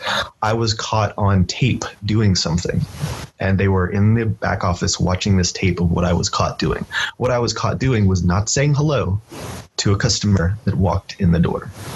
Oh yeah. Oh, they used an excuse to get rid of you. Yeah, I was- a total I was fired. bullshit. Excuse. Yeah. yeah that was that was the end of uh, that was the end of my career but yeah when i because my dad was so into new technology and stuff he we had beta first we were going to all those first video stores the first video store i ever went to had a reanimator poster in the door you know so it was um he was like i'm reading about this dvd thing. You should ask the big bosses next time they have those regional meetings what they're going to do about dvd i sure enough raised my hand and i was like hey this was you know 96 maybe. So we're looking at dvd and they're like no that's you know they just basically laughed at me so no, I had the same thing at a family video I worked at where the manager, I'm just like, you guys better start looking into this because I mean, it's starting to take off. Oh, no, we'll never. VHS is going to last forever. It's never going to go anywhere. And No, but by making themselves the McDonald's of of uh, video stores, they they just forgot the key element of you know paying people out of their millions to research emerging technology and be the leader in it, and they were absolutely not interested in that, and that's one of the reasons not only why they got left behind, but they left behind a, a legacy of, of bullshit because um, they cultivated the customer, the uh, the Redbox. They created red box basically by the wall hugger culture, where you know all they want is the newest, dumbest thing, and they want it yesterday. And Yep. all people want to do is is kind of get that. So I don't I don't mourn the loss of the of the video store as a whole, and I definitely don't mourn the loss of Blockbuster, who was killing themselves and bleeding out slowly for a very very long time. But um, that was that was my that was my. I could probably write a book about all the crazy shit, but that was um, that's definitely my key points from working Yeah. there. I think anybody that's worked at a video store has quite a few stories to tell about just the stupid, especially at a corporate store like uh, Blockbuster. They just did so many stupid, asinine things to make. Yeah, it is. It is exactly like Clerks and High Fidelity. I mean, yeah. Exactly. Absolutely, absolutely. Brian, do you got you have anything to add here? You said you didn't work at a video store, but uh, you have any uh, thoughts on you know the death of uh, the video store here and what it means going forward? Yeah, I think it's bittersweet, uh, obviously, you know, and there's a lot of great memories that we all have tied up with it. Um, I think my funny story, uh, a video story, is is my buddy Bruce, who worked at this mom and pop place. Um, they didn't get rid of, and I I hope this isn't like a legal thing either, but they did not get rid of their Traci Lords videos. Oh, uh, they they they, they, they years after they were supposed to be withdrawn um, because of the legal issues, they still had them. So I, of course, had to see them. you filthy beast. and them, tape them, you know, tape to tape them. Tape them and give them to everyone. So about know. into late nineties. This, this is the funny part. But the late, uh, you know, I, I had done professional theater in Chicago for years. Um, did a lot of social political stuff, women's rights, you know, abuse issues, things like that, and got sucked into the gay ghetto doing gay theater, like gay themed comedies and blah blah blah, and, and uh, that that was huge as especially as gay pride got bigger and bigger here in Chicago. That was a huge, huge kind of stage genre. So I'm directing one of these shows, which I which I also happen to have written, and mentioned it to one of the cast members, and the entire cast is you know. I think there's a couple straight women in the cast, and the rest of the cast is gay. Mentioned that I had the Traci Lords tapes, and the entire gay male cast of the show wound up watching these tapes at one point. Everyone wanted to see tapes. One guy on vacation to Philadelphia and showed them to all his friends, and and so I, I think all great guys. You know, the, the, there wasn't a diva or, or, or nasty, you know, gay male among them. So I think that's like just maybe is the lesson here is that never trust a gay man who doesn't like pussy. Whoa! So I don't think there's a single one of us that are that are sitting here that probably hasn't seen that Traci Lords tape.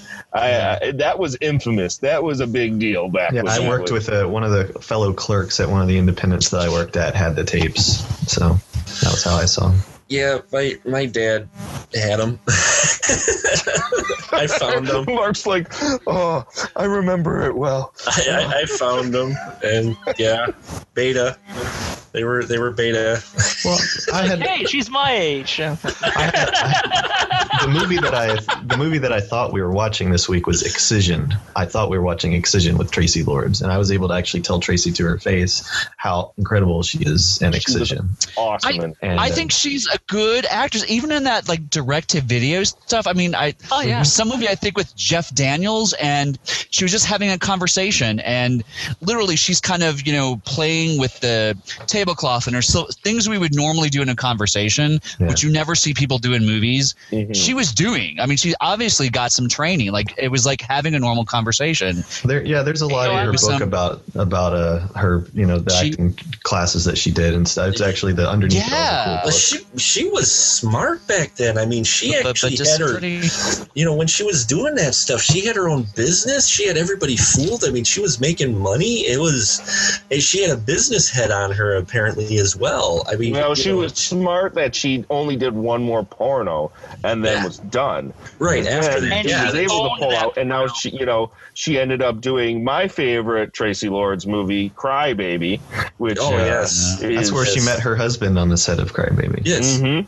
Yeah, she's And- she's awesome. I've always liked her, and just everything that I see her in, even the Wynorski stuff, I love it. I, I have oh, always Oh, I love loved her. her as an actor. Now the the end of Excision, I would put it to you know any actor to try and pull that off. The the, the motions she has to do that are required Oh, in that particular scene are would be tough for anyone. And she, Yeah. I mean, I was I was happy to tell her that she totally nailed it, and I hope it turned things around for her because she'll always be synonymous with porn, but she's you know decades and decades past that, and Yeah. you know what's it what is it going to take? You know, But uh, Right. that was an awesome. sh- That scene was incredible. The whole movie's good, but that and John Waters is in it too. There's a lot of people in Excision. Uh, I enjoyed Excision as well. Yeah, she did a great job, and it was great seeing some other faces that you had seen, you know, back when you were even a kid. And that it show up horror faces. So Yeah. uh, that was a lot of fun. Yeah, I was. I'm not the biggest fan of Excision, is, The only- but I love Traci Lords. No doubt was the highlight of that movie. She Oh, yeah. out of the park. So that's why I didn't watch this week's movie because I thought I'd already seen it. Oh well, I'll let you. I'll, uh, well, I'm not going to spoil it just yet. What I thought about that movie that we watched this week. It's too bad that Tanya couldn't join us uh, tonight, but she's she's off seeing Jesus Son. Yeah, at the she she breaks up the sausage party with all these things. Yeah, she does. We need to leave a does. chair in between us all. Let's wrap this this discussion about you know the vi- uh, the video store up with what do you guys think? You you guys kind of glad that Blockbuster's dead and that we're kind of moving into a new era, or do you still kind of feel a little bit of nostalgia for those times of the hunt and uh, going into these places where you kind of felt like it was your sanctuary away from home, where you could go and talk to like-minded geeks. Um, what I mean, what are, what's the general consensus, Brian? What do you what do you think? it's all changing and ever moving and and life. So I think it's it's bittersweet in the fact that it is we do have fond memories of you know finding these obscure films. But I'm finding that for myself at least, I'm having just as much fun going to thrift stores and and and and things like that and and finding that it isn't on DVD yet and the just the box cut stuff today i just found something called the legend of blood castle with uh uh Ewa Aulin which is also like female butcher and all that kind of stuff. I mean so so to me that is amazing and, and fun and kind of has is even better for me i, I think in a way than and just because rare now. And and it's it's such a thrill when i find something that you know isn't on dvd and is only on vhs with amazing cover art. And, Yeah, yeah, it's it's, in good it's shape. amazing. And if for for two bucks, or I don't think I'm mourning the loss of like Blockbuster as much as I'm excited those finds I can get at Un- Unique Thrift and all all that kind of shit. So Yeah, I totally agree with you. I've If that makes I've any- kind of gone back to that same kind of mentality too, where I think I at times I get burnt out on the the immediacy of you know and the accessibility of, of film now, where you can either just it's just a few click strokes away on my keyboard and it's all right there, or streaming, which I love streaming. I'll be I'll be honest, I'm not one of these jaded assholes who who condemns. Oh my god, uh, I shouldn't. This is this is garbage. The watering down, and this is just another blockbuster. Blah blah blah blah blah. I love streaming. I think it's the fucking awesomeness that I can sit on my couch and I can just plunk in a movie on either on like my Amazon on demand where I can see amazing films like uh, Pajama Nightmare and uh, great stuff like that. Hulu Plus has all those Criterion collections on them. I'm like, it's exactly. crazy. I mean, you can see all this stuff. It's it's right there. That stuff I used to spend hours of my life searching for in video stores. It's all at my fingertips. But I am also a collector, so I do I appreciate, just like Brian, just like you, going out to the thrift stores and finding. You know, I'm a big CED buyer now. That's that's something that I've gotten into, not because they're good looking, um, because it's something that's it's a conversation starter. Whenever somebody comes to my house, they look at that, they're like, "Whoa, what the fuck is that?" And then I can pop it in, and it, it has a visceral feel to it, where you push it in, and you take it out, and you start it up, and you can hear the bell go, vroom, vroom, vroom, and, and start it up. You, you're watching a fucking movie, and I, I I love that hunt to be able to find weird stuff like that and find videos that you never heard of before. And I, I think a lot of kids, you got to watch out though. You got to watch out. If you're going to be one of these guys that going on eBay, you're going to get jacked. Like people are getting jacked right now, bidding on a freaking uh, clamshell of Tales from the Quadead Zone. That uh, Chester Novell Turner straight up came out and said, "Hey, that's not legit." But people are bidding almost 900 bucks on it. So you got to watch out for that stuff. I mean, I, I'm a straight up hunter. I like going to the thrift stores. I like going through the secondhand places and, and finding this stuff legit in the wild. Uh, the the eBays, you got to watch out. There's a lot of shysters out there. So I'd rather a face to face. I agree. I, I love that. I, I think there's a lot of people of our era that they're still like that, still like going and, and talking to people and doing that kind of stuff. Andrew, what are your thoughts? I mean, you know, you think about the movie nerd from from decades ago. If they had Twitter, they'd be like, "Television? I'm not watching a movie on fucking television. Yeah, the theater, you shitheads. This is the death of everything." Blah.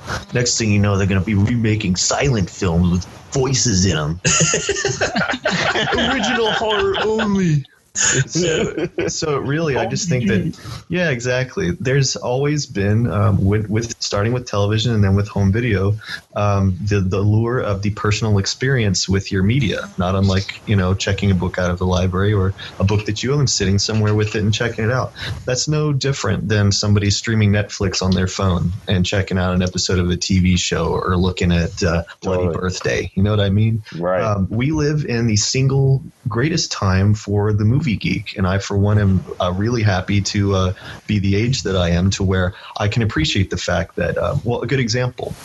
When I quit going to the video store and joined Netflix was when I knew that Netflix had Rolling Thunder streaming, and I was like, I can't fucking get Rolling Thunder. Absolutely. I really want to see Rolling Thunder. So, and uh, you know, I go back to the video store and they'd had the five for five thing, and I'm like, really not wanting to watch all five of these. I'm just trying to, you know, get a stack of. I'm trying to get a deal, but in all honesty, um, the the technology with the internet, not just in terms of availability of films, but uh, your your knowledge of stuff that was coming out had leapt past what the video store could do for you. Yeah. I wanted um, the first two uh, physical DVDs I got from Netflix were a documentary called "Fuck" and Kirby Dick's "This Film Has Not Yet Been Rated." And Yes. uh, my video movies. store, my video store didn't have those, and it started to be. I'd come in there, and they had none of the new movies that I wanted to see, and they were an independent. It's just they couldn't possibly stock everything, and so I have very personalized taste, and I enjoyed. I enjoy being able to go to iTunes and uh, get a movie that I've heard of, and uh, and you know I do plug them into the dongle, watch them on my TV. I'm not. I- I, can't do that, but still though, there's nothing. There's absolutely nothing wrong with that. Anybody who says you know that, that Netflix is bullshit or any of this stuff is bullshit, Night of the Comet came out on Blu-ray yesterday. Christ. You know what I mean? This is the best. This is the best Awesome. time because mm-hmm. how many movies in Gorezone would you just like kind of read about and hope that your store got the talking Frankenhooker box or something like that? Fucking so- Vampire Circus is on Blu-ray for Exactly. sake. I mean, we, we live we live in a time where people of our generation are now in charge of this stuff, and physical media isn't dying. There is, in fact, uh, two documentaries that I know of about VHS cult.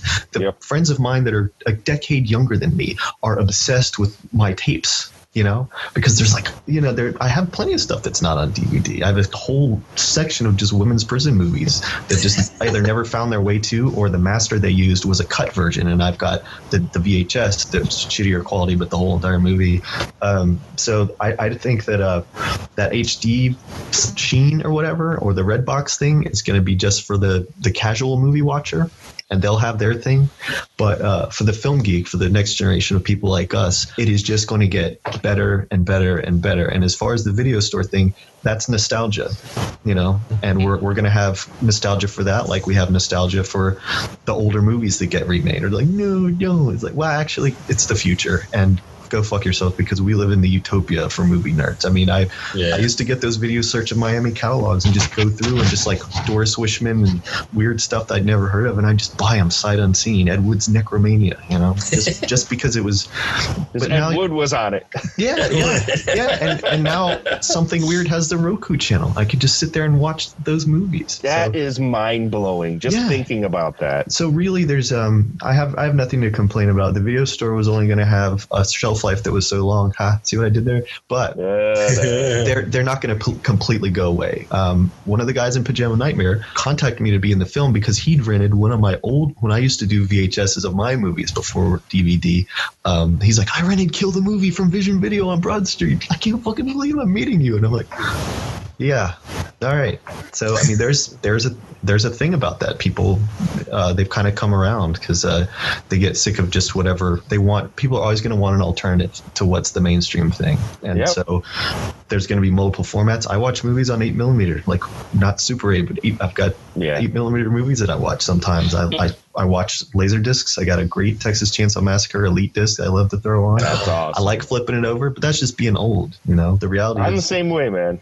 you know we live we live in the best time and i'm i'm sorry for the video store but they're you know it's it was a thing for a time and there's no reason to get pissed off about it because um, you know as a movie fan you have to be interested in um, the ability to personalize your experience and to get the things that you want and those stores were never at a point going to be able to get you everything you were reading about on the internet. If it wasn't for the internet you'd probably be still cool and they'd probably all be open. But guys like me and you and all these other people on there we read about a movie we'll get it at any cost. And if they don't won't sell it to us we'll fucking rip it off. We'll do something. We got to get it because you know that's the culture right? Right. Right. Well, you know, for for a long time, the only way you could see our film Swamphead was VHS. It was the only way we released it initially. I've got my copy. dude i was telling people today um, about how i was getting my shorts online before youtube existed you know and that that blows their mind too i'm like some of us were trying to figure it out it was a pain in the ass and youtube is a great great thing you know because people bitch about all that stuff i'm like man stop stop being an old fuck this is a beautiful time to be making movies and to be a fan of them Absolutely. I'm 100%, 100,000% behind what you just said. Mark the movie man, what are, what are your final thoughts? Yeah, same thing. It's a feeling of nostalgia with the video store. I don't miss it. We still have two of them here, the family videos that seem to be going strong. Um, and occasionally I'll drift in there. But uh, yeah, with the internet and streaming, uh, everything that, that he said, it, it's true. It's it's really a great time for, for movie geeks. And I think you're handicapping yourself from viewing experiences by not exploring the the streaming channels and not seeing what's out there right at your fingertips. And there is something to be said about a film experience in a theater but i've been going to a lot of uh, uh, theater movies lately uh, for my channel. And you know what? The, the, the experience changed there too Yeah. to You're where getting old. You're getting old. That's why it's changing. it's gotta be. I'm getting old because I'm getting there, and people are annoying the piss out of me. I'm Get just like, lawn. I'm like, get off my lawn, you know. Well, we didn't Um, have the cell phones in the theater Yeah, when we were young very watching true. movies. Yeah. So it's it is a different culture for the the moviegoers basically. And I I'm sorry for cutting in on this, but No, they, no, it's okay. they they want to they kind of are just entertainment is easily gotten for them so it's also by the newer generation um, easily uh, quickly consumed and discarded so Yes. whereas, whereas we would relish it you know and just be like killer joe goddamn look at the gina gershon they'd just be like all right yeah okay i saw killer joe uh, you know next thing they're, they're just Yeah, at whatever. Yeah. Whatever. I'm we- live tweeting this shit. yeah we do have a more better appreciation for it than they possibly can and i, I feel sorry for them because of that It, and and that is true to it is that y- we did hit and I enjoy the same things that Derek and, and Brian mentioned. Uh, uh, I love going to good. Here we have Goodwill and we have a couple thrift stores, but I go to Goodwill and I go to their media section, and I'm a big vinyl guy. I, I went and I bought this old stereo from a rummage sale because it's got a, a working turntable because I didn't like the USB turntable I had.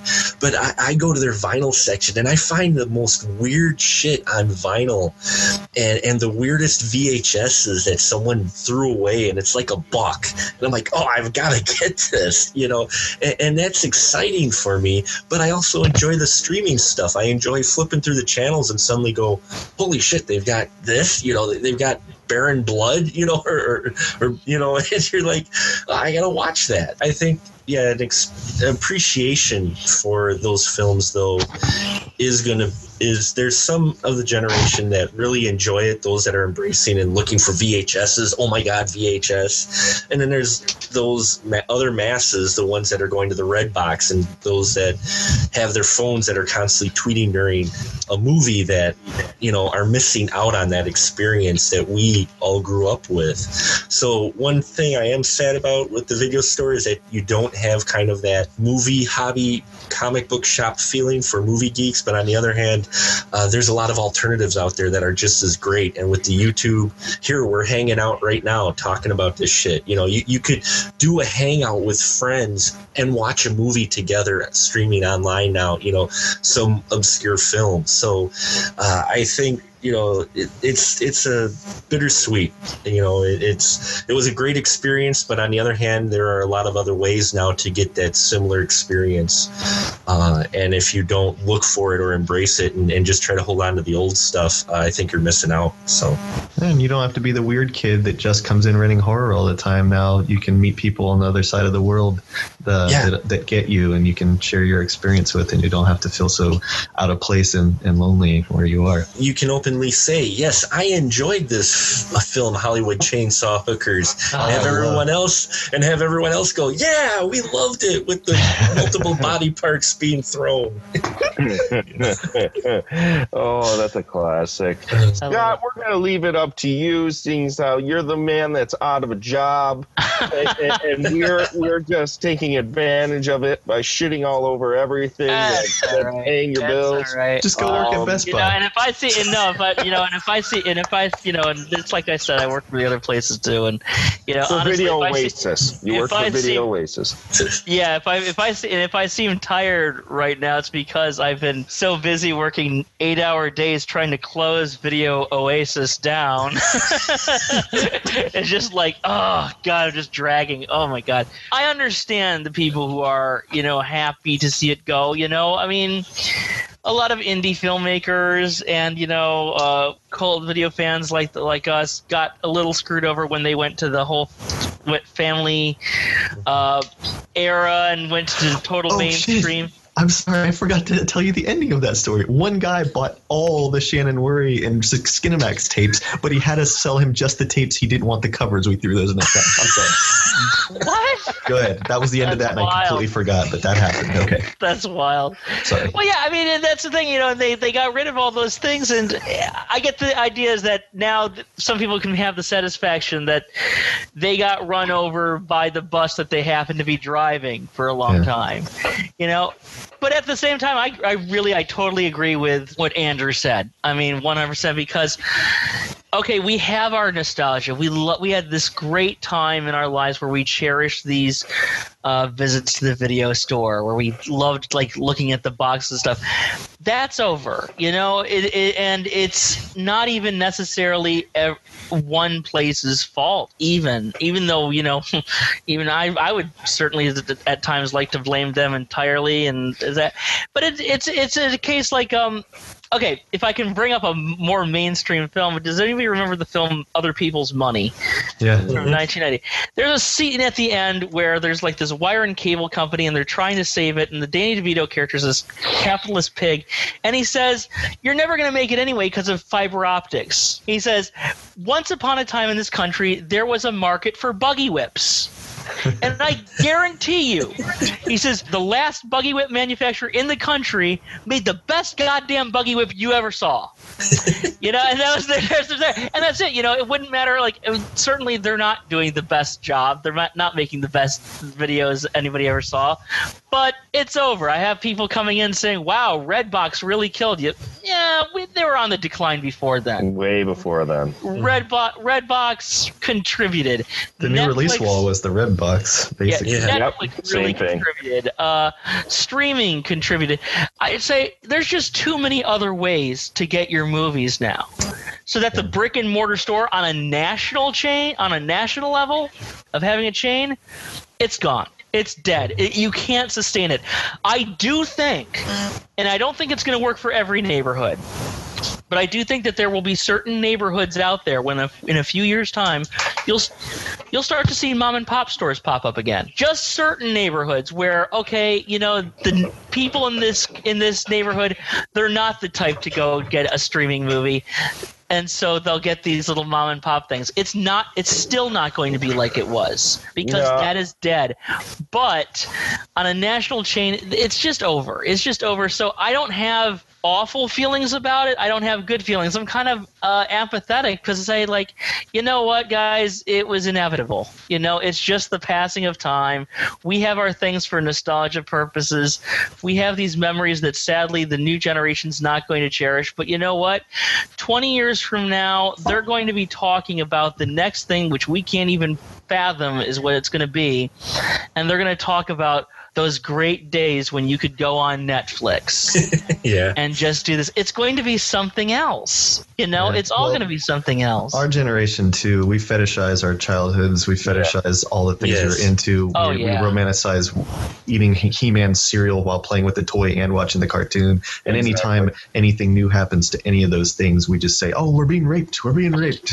I hate that. It's a really horrible thing that you know we're so into because we, you know, I grew up in the '80s. It was a very materialistic time, so we we romanticize just material things, and you know, the video store. I feel. Uh, and the video store experience, unfortunately, is is a is part of that. I think. to be honest. I, I you sound really optimistic about this, Scott, and I think that's more of your your fandom, geekdom, you know, your your your love for cinema that wants these things to thrive and and continue. But I'm not as optimistic. I, I really think the death knell for for brick and mortar stores across the board, not even on a national level, it was hit years ago, and it's just Oh, the yeah. inevitable that they all dry up and die. The immediacy of media and the convenience of media speaks to this generation. It speaks to the YouTube generation. It speaks to the cell phone generation, the iPad generation. The immediacy, being able to just do it and not think about it, and not having to leave the comfort of your home to go drive across town or down the block. Uh, people don't care about social interaction on a face-to-face level anymore.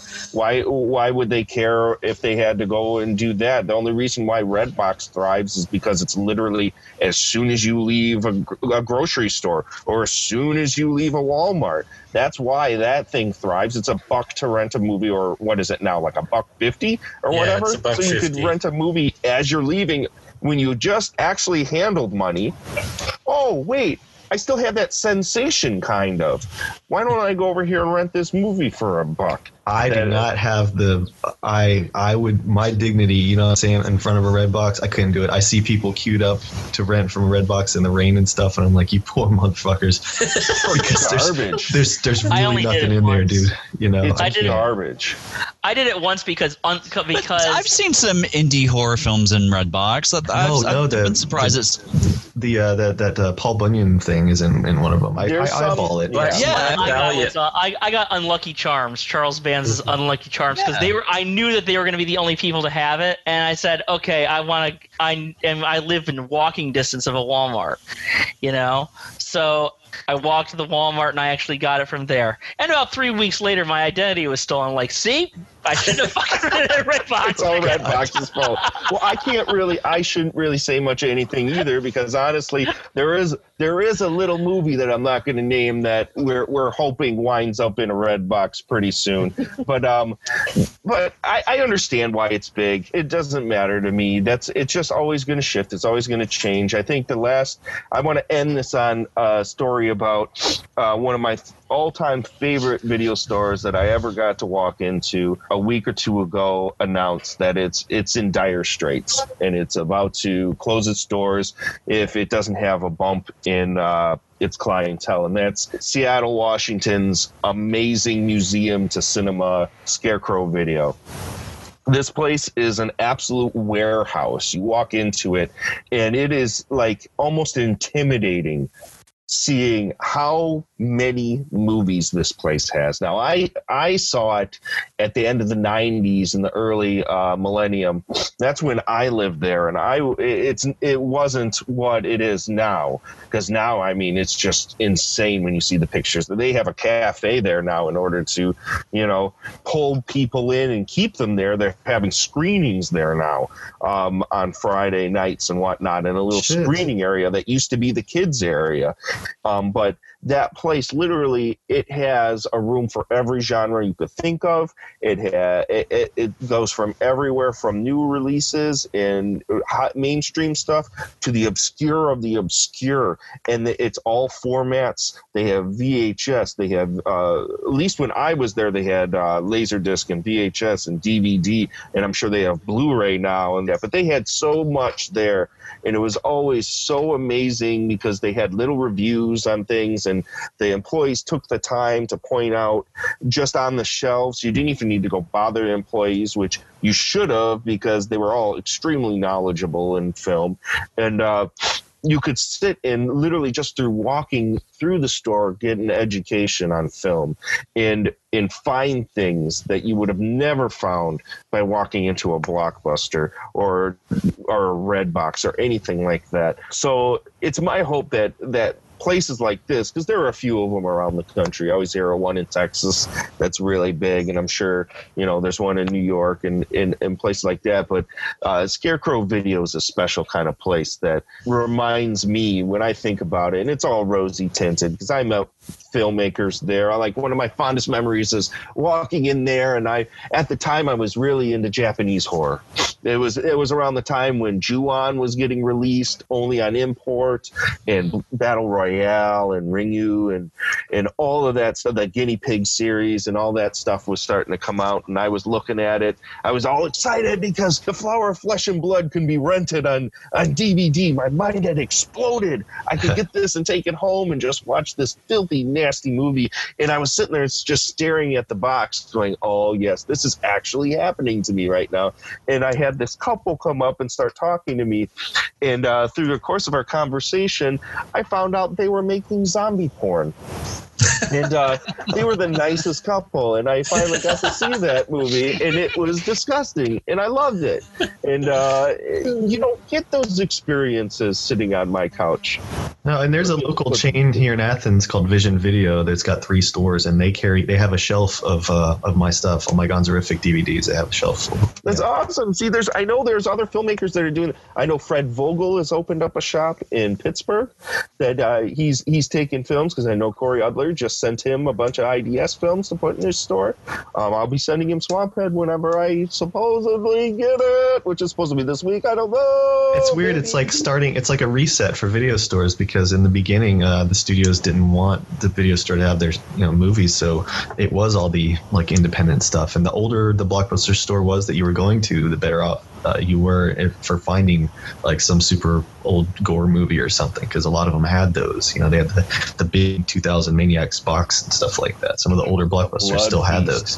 Yeah, with the tongue. Later, we had to put this giant sticker over stuff like that, and the cover of Rabid and a few others that just said this image is not suitable for children. A big sticker. Oh my god, I remember that box so well. We had my parents had have a cabin up in the Northwoods, and there was this video store we used to go to all the time that had that big box of Blood Feast, and I always thought, man, that is the grossest thing I've ever seen. The weirdest was uh, an independent I worked at um, that had a. Uh, some of the employees had hand drawn cover boxes for movies that it had been lost, and uh, Black Black Devil Doll from Hell was one of the ones they'd hand drawn.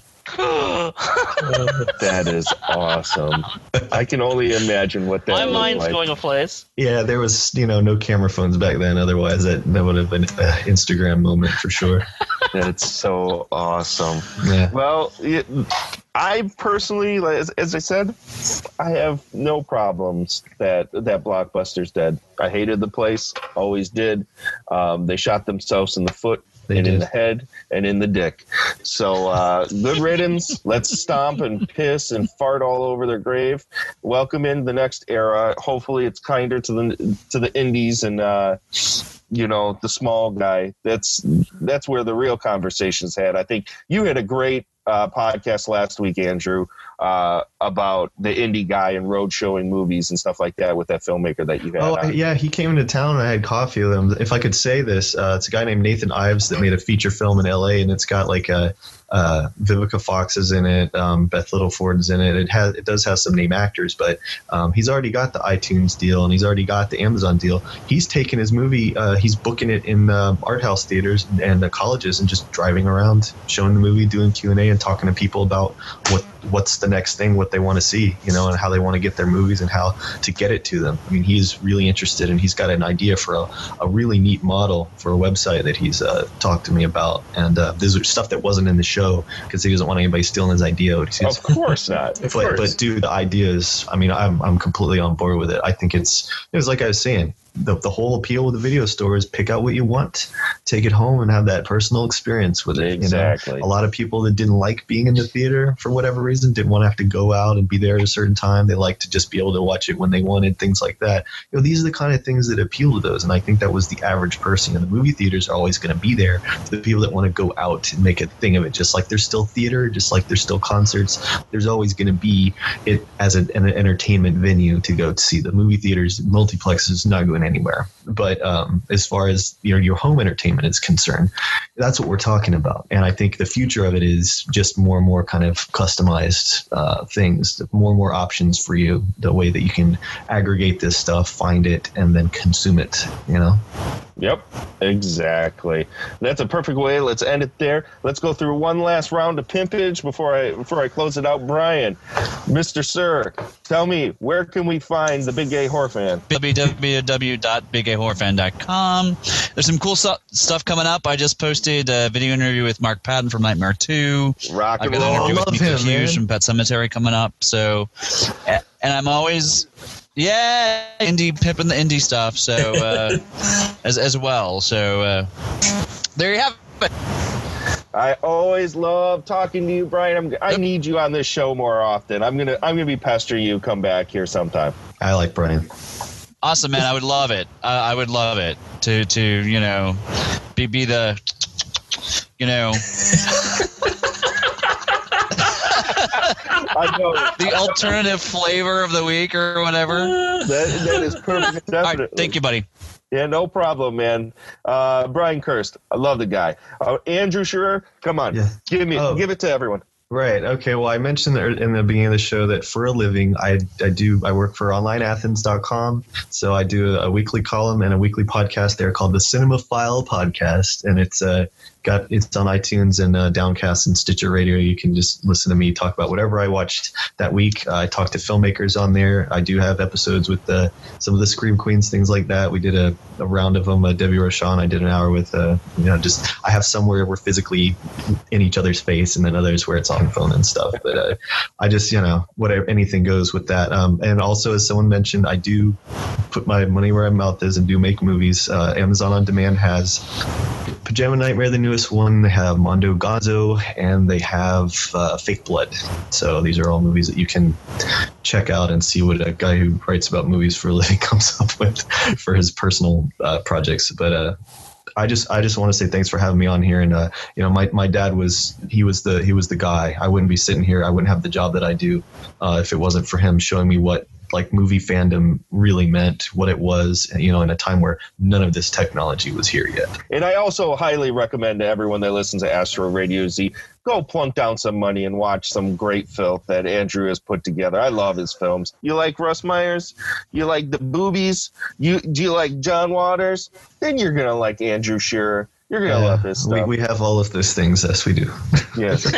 Amazing stuff. Mark the movie man. Come on. Give, give me some pimpage. give you some pimpage. You can find me uh, mo- the the main channel I'm on on YouTube.com slash Special Mark is where you can find my reviews. You can occasionally find a video project up there. I posted recently my old college project that I did uh, called Red Handed. Uh, it was a music video to uh, Nick Cave's Red Right Hand, uh, which has a lot of running in it.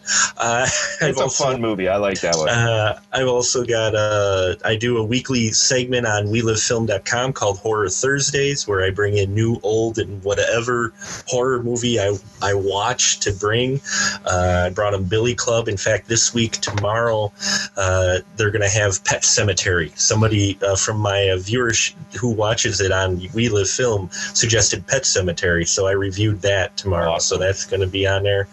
Um, I also got my own page, Special Mark Productions, which basically is a quicker link to the stuff that's on my YouTube channel. Um, occasionally, I'm on the Bordello of Horror. Uh, they put my reviews up there. The horror hosts with uh, Rick Freak Show Peterson. Uh, so I, I, I'm I'm a whore. I, I go everywhere. I can I can verify that after you were the AD on my uh, Plainfield Chopper shoot. Yes. You are a whore. I am a Um, whore, But you have very soft hands. So Oh, uh, thank you. there's nothing wrong with that. Um, Scott, tell us, where can we find Mr. Scott Davis? Well, I write for uh, and edit uh, FilmGeekCentral.com with a couple other fine people, Jesse Hoheisel and Austin Kennedy. And uh, that's like a lot of uh, mainstream stuff, but also, like I said uh, earlier, I also try to squeeze in my love of uh, cult and horror films there as well. And I have my uh, YouTube web series, uh, Movieocrity, and that's you can find that on YouTube. There's about nine episodes now, and there's going to be more. So yeah, it's, uh, it's, uh, uh, basically what I'm up to. Awesome. Well, again, thanks everybody for tuning in. The video stores are dead, buried, and bring on the new flesh. Long live the new flesh. If you have ghosts, you have everything. If you have ghosts, you have everything.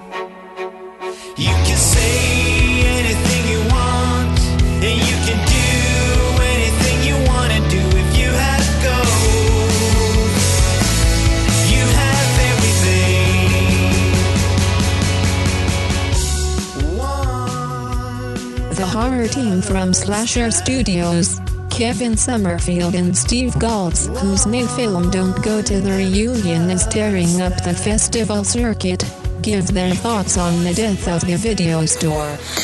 Hi, my name is Kevin Summerfield. I am with Slasher Studios, and we're talking about the the death of the video store.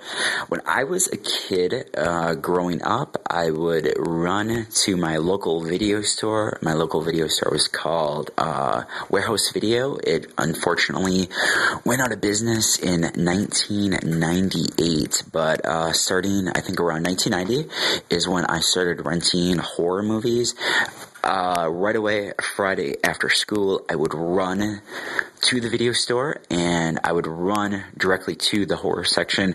I would look at the back of these horror movies and, and the covers and just everything about it was just so intriguing. I mean, I still remember to this day, uh, looking at the back of Nightmare on Elm Street 3 and, uh, I remember seeing, uh, Patricia Arquette being eaten by the Freddy snake and, and that, that always terrified me as a kid. But for whatever reason, um, I just, oh, I always looked at that even though I was too scared to rent it. And that's something that's missing today. I mean, with the kind of video stores dying out, you, you don't have that. I mean, if you're going to go to something like uh, Redbox or Netflix, you can't look at the back because there is no back. It's just the cover. Uh, we've come to a time where all horror movies look the same. Um, you know, if you look, uh, like, look at um, a movie like, you know, Absentia, where uh, there's the girl like running uh no crawling through through the gravel and that's uh, you know I've seen that girl so many times because of stock footage and I just don't feel like that kind of art and that kind of care is going into the the designing of covers today. I mean, it's not just horror movies, it's, you know, other genres as well. And with the video store, you had to kind of make your movie distinct looking and you had to know what audience you were going to appeal to because this was your only shot. You didn't have the internet. You didn't have these other options or these no- other venues to go to. You know, there might be only one video store in your town and, you know, if you were going to pass by this cover, I mean,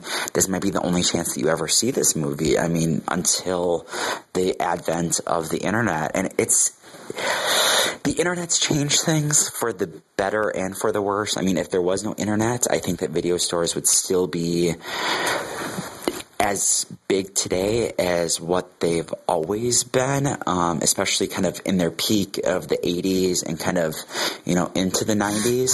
And I do think that uh, DVD, all of a sudden, you know, everyone, or hopefully people out there remember, you know, when VHS first came out, you know, it was priced for rental. I mean, these movies cost a hundred bucks each. That's what it costs these video stores.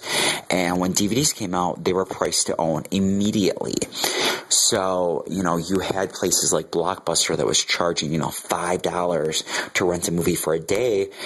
Whereas, you know, you could go to Best Buy or Walmart and you could buy the same DVD for 15 and all of a sudden they had to change their business um, plan and some chains like Blockbuster either didn't change enough or they went too far and, you know, it's by the time that they did change, it, it didn't matter anymore. But it's it's a sad day that video stores are dying. Hopefully, we'll see some kind of resurgence. I think we've seen, you know, there was a while there that we thought the uh, drive-ins were going to be dead forever, but we've kind of seen where they've gone today. But uh, who knows where they're going to go in the future? But um, you know, I, I'm excited to see what's going to happen to horror. Hopefully, there's some good stuff, but um, I'm going to mourn the the death of the video store.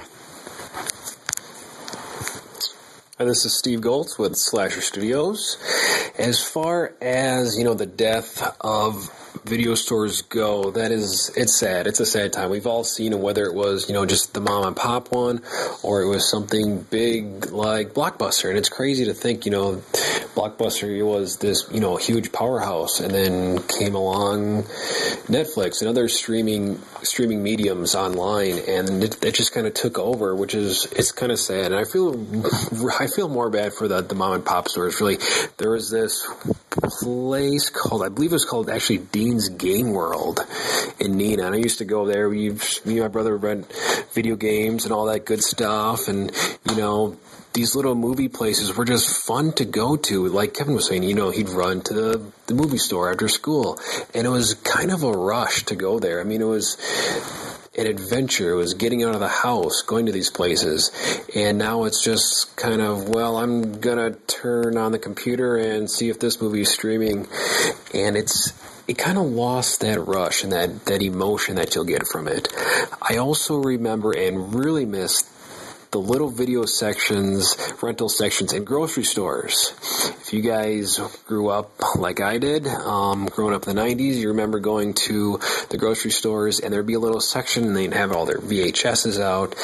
And ah, man, I mean, just looking through those VHSs, that was always so fun. Like Kevin was saying, the artwork, you know, just being able to pick up an object and look at the front cover and then turn around, and look at the back and be like, oh, this looks good. Or I'll pass on this, say this for next time. And even the kind of, you know, rush about wanting a certain DVD or VHS or DVD or whatever it was back then and getting there and it it's not there. And that was always just, you know, such a such a kind of a disappointment, but kind of a rush going to the the video store to see if it was there and um, always remember remember that part. You know, just wanting and hoping on the ride there. You're you're with your parents, they're driving you there, and you're hoping that it's going to be there.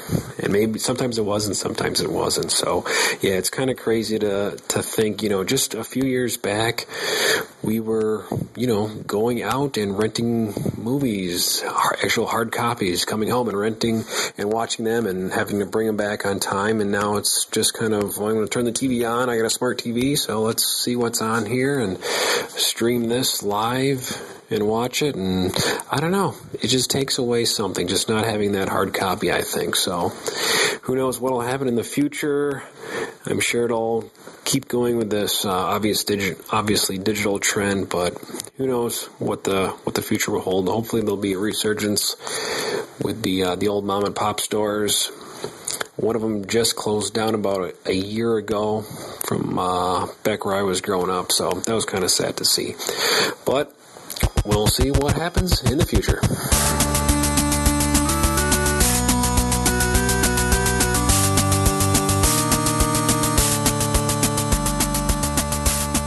Award-winning writer, director, editor John Pata, whose post-apocalyptic infected romance film Dead Weight is coming out nationally for purchase very soon, gives his thoughts on the death of the video store.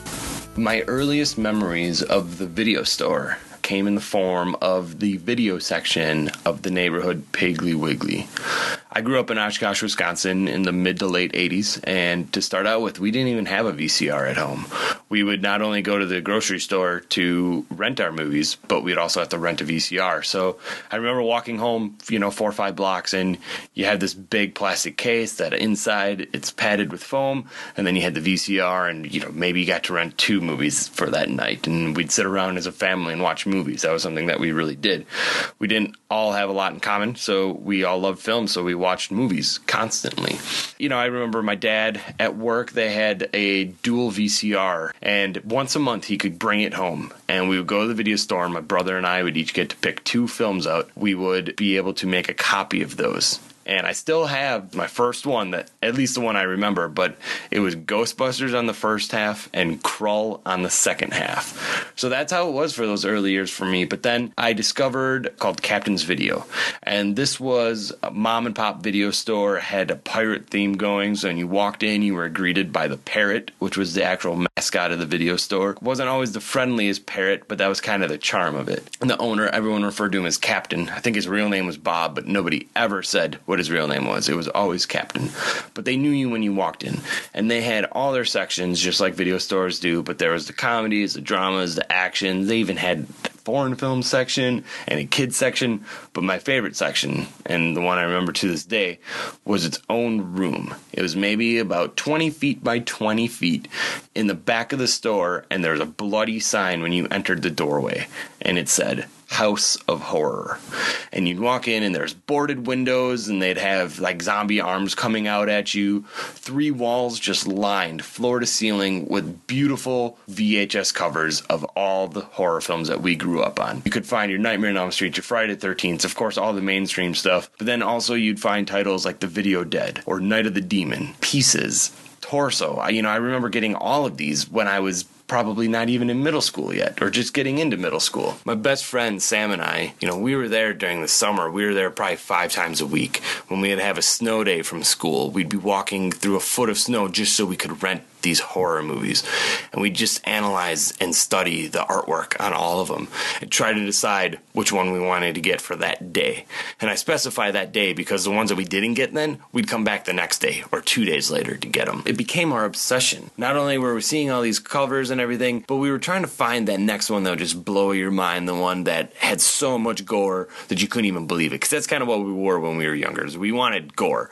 And Randy, who I believe he was a manager at the time, we would come up with a film or, or return it the next day, you know, and he'd ask, "Hey, did you guys like this?" And if we said yes, he would give us a recommendation based on that. And I don't remember what it was that we returned, but I do remember probably being around the age of ten or eleven, bringing back a movie and him asking, "Did you guys like it?" And we're like, "Oh yeah, it was really awesome." And then he said, "All right, you guys need to get Dead Alive," and that was my introduction to Peter Jackson. This is pre Lord of the Rings Peter Jackson. This is probably 1993, 1994. We put in Dead Alive, and that just blew our fucking mind. My parents really didn't give a fuck what I watched. You know, my dad got me a copy of Night of the Living Dead when I was eight years old. I was grew up watching Jaws and Aliens all the time, so they didn't care. But yet, you know, you'd have a, a 10 year old renting a bunch of these horror films, they'd always have to call my parents to find out if it was okay. So they would call my parents to see if I could get permission to rent these. Well, my parents got sick of getting called on a daily basis, just about.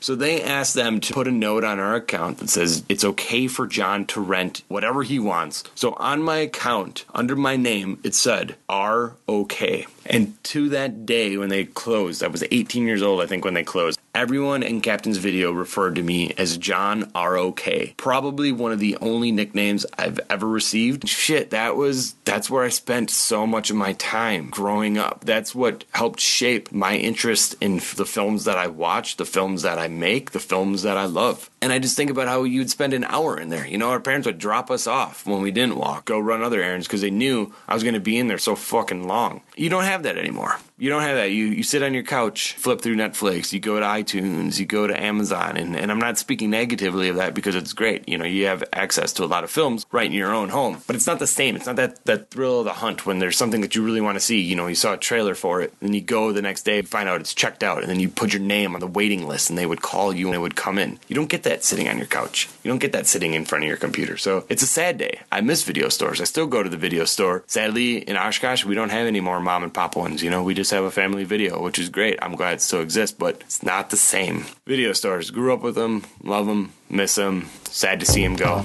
But they live on. That's why we get to do things like this. We get to talk about them.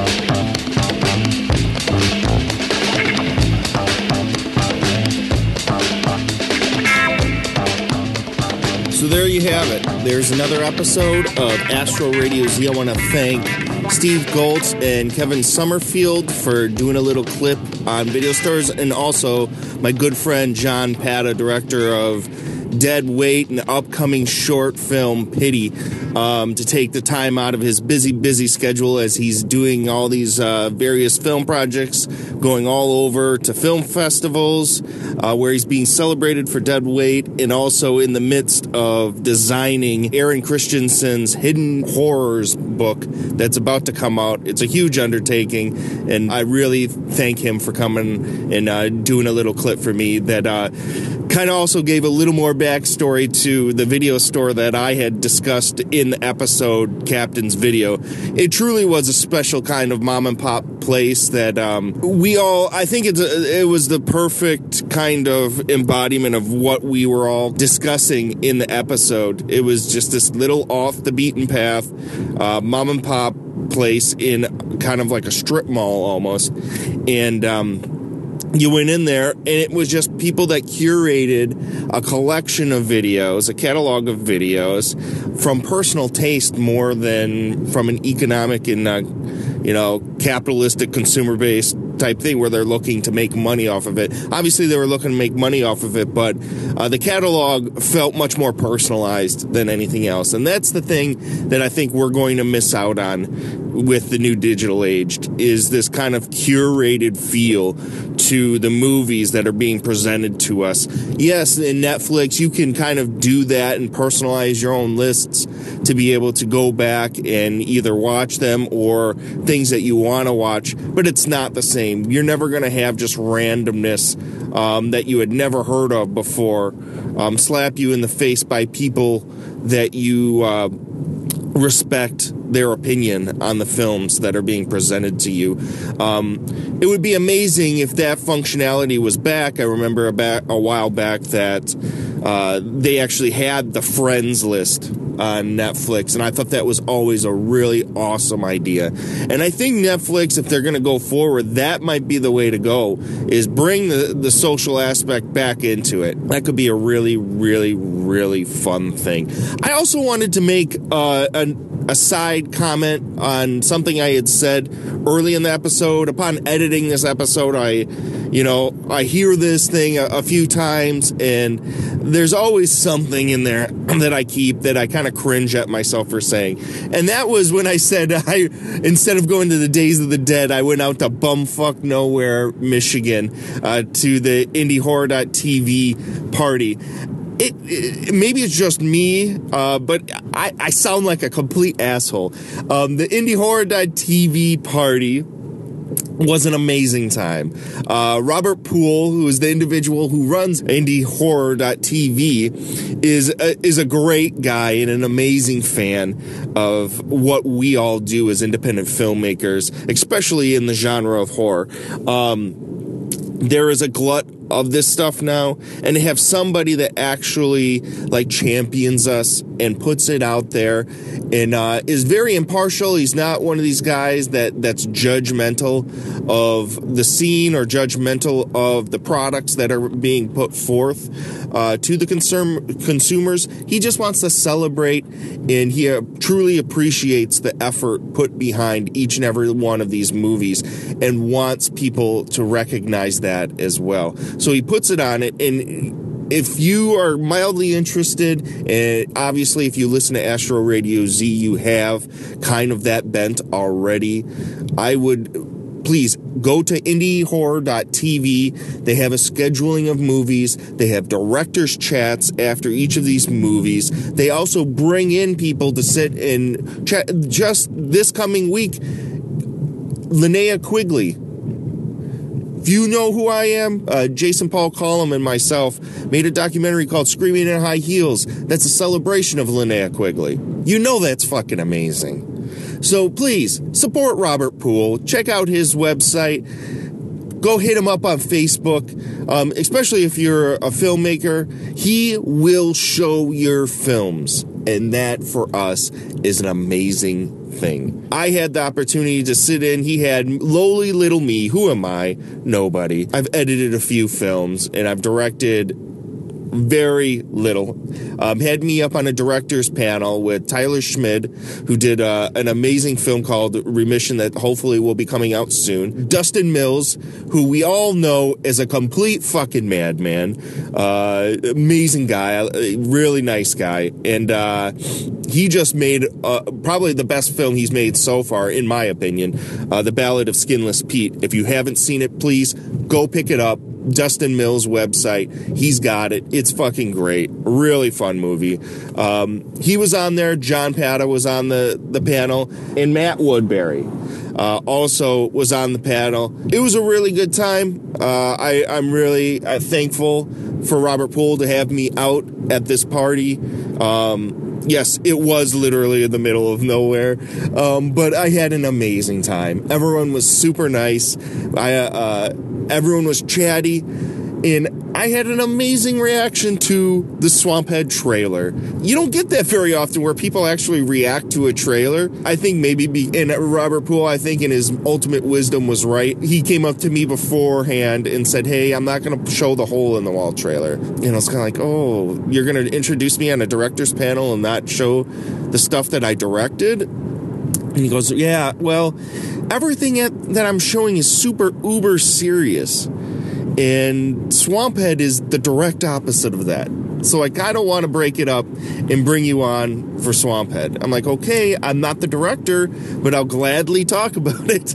And uh, people flipped out. They loved it. They thought it, it was there was huge belly laughs, and uh, even later in the night, there was a band that ended the show called Harley Poe. Amazing chaps. They made a shout out to Swamphead, going, "What the fuck was that?"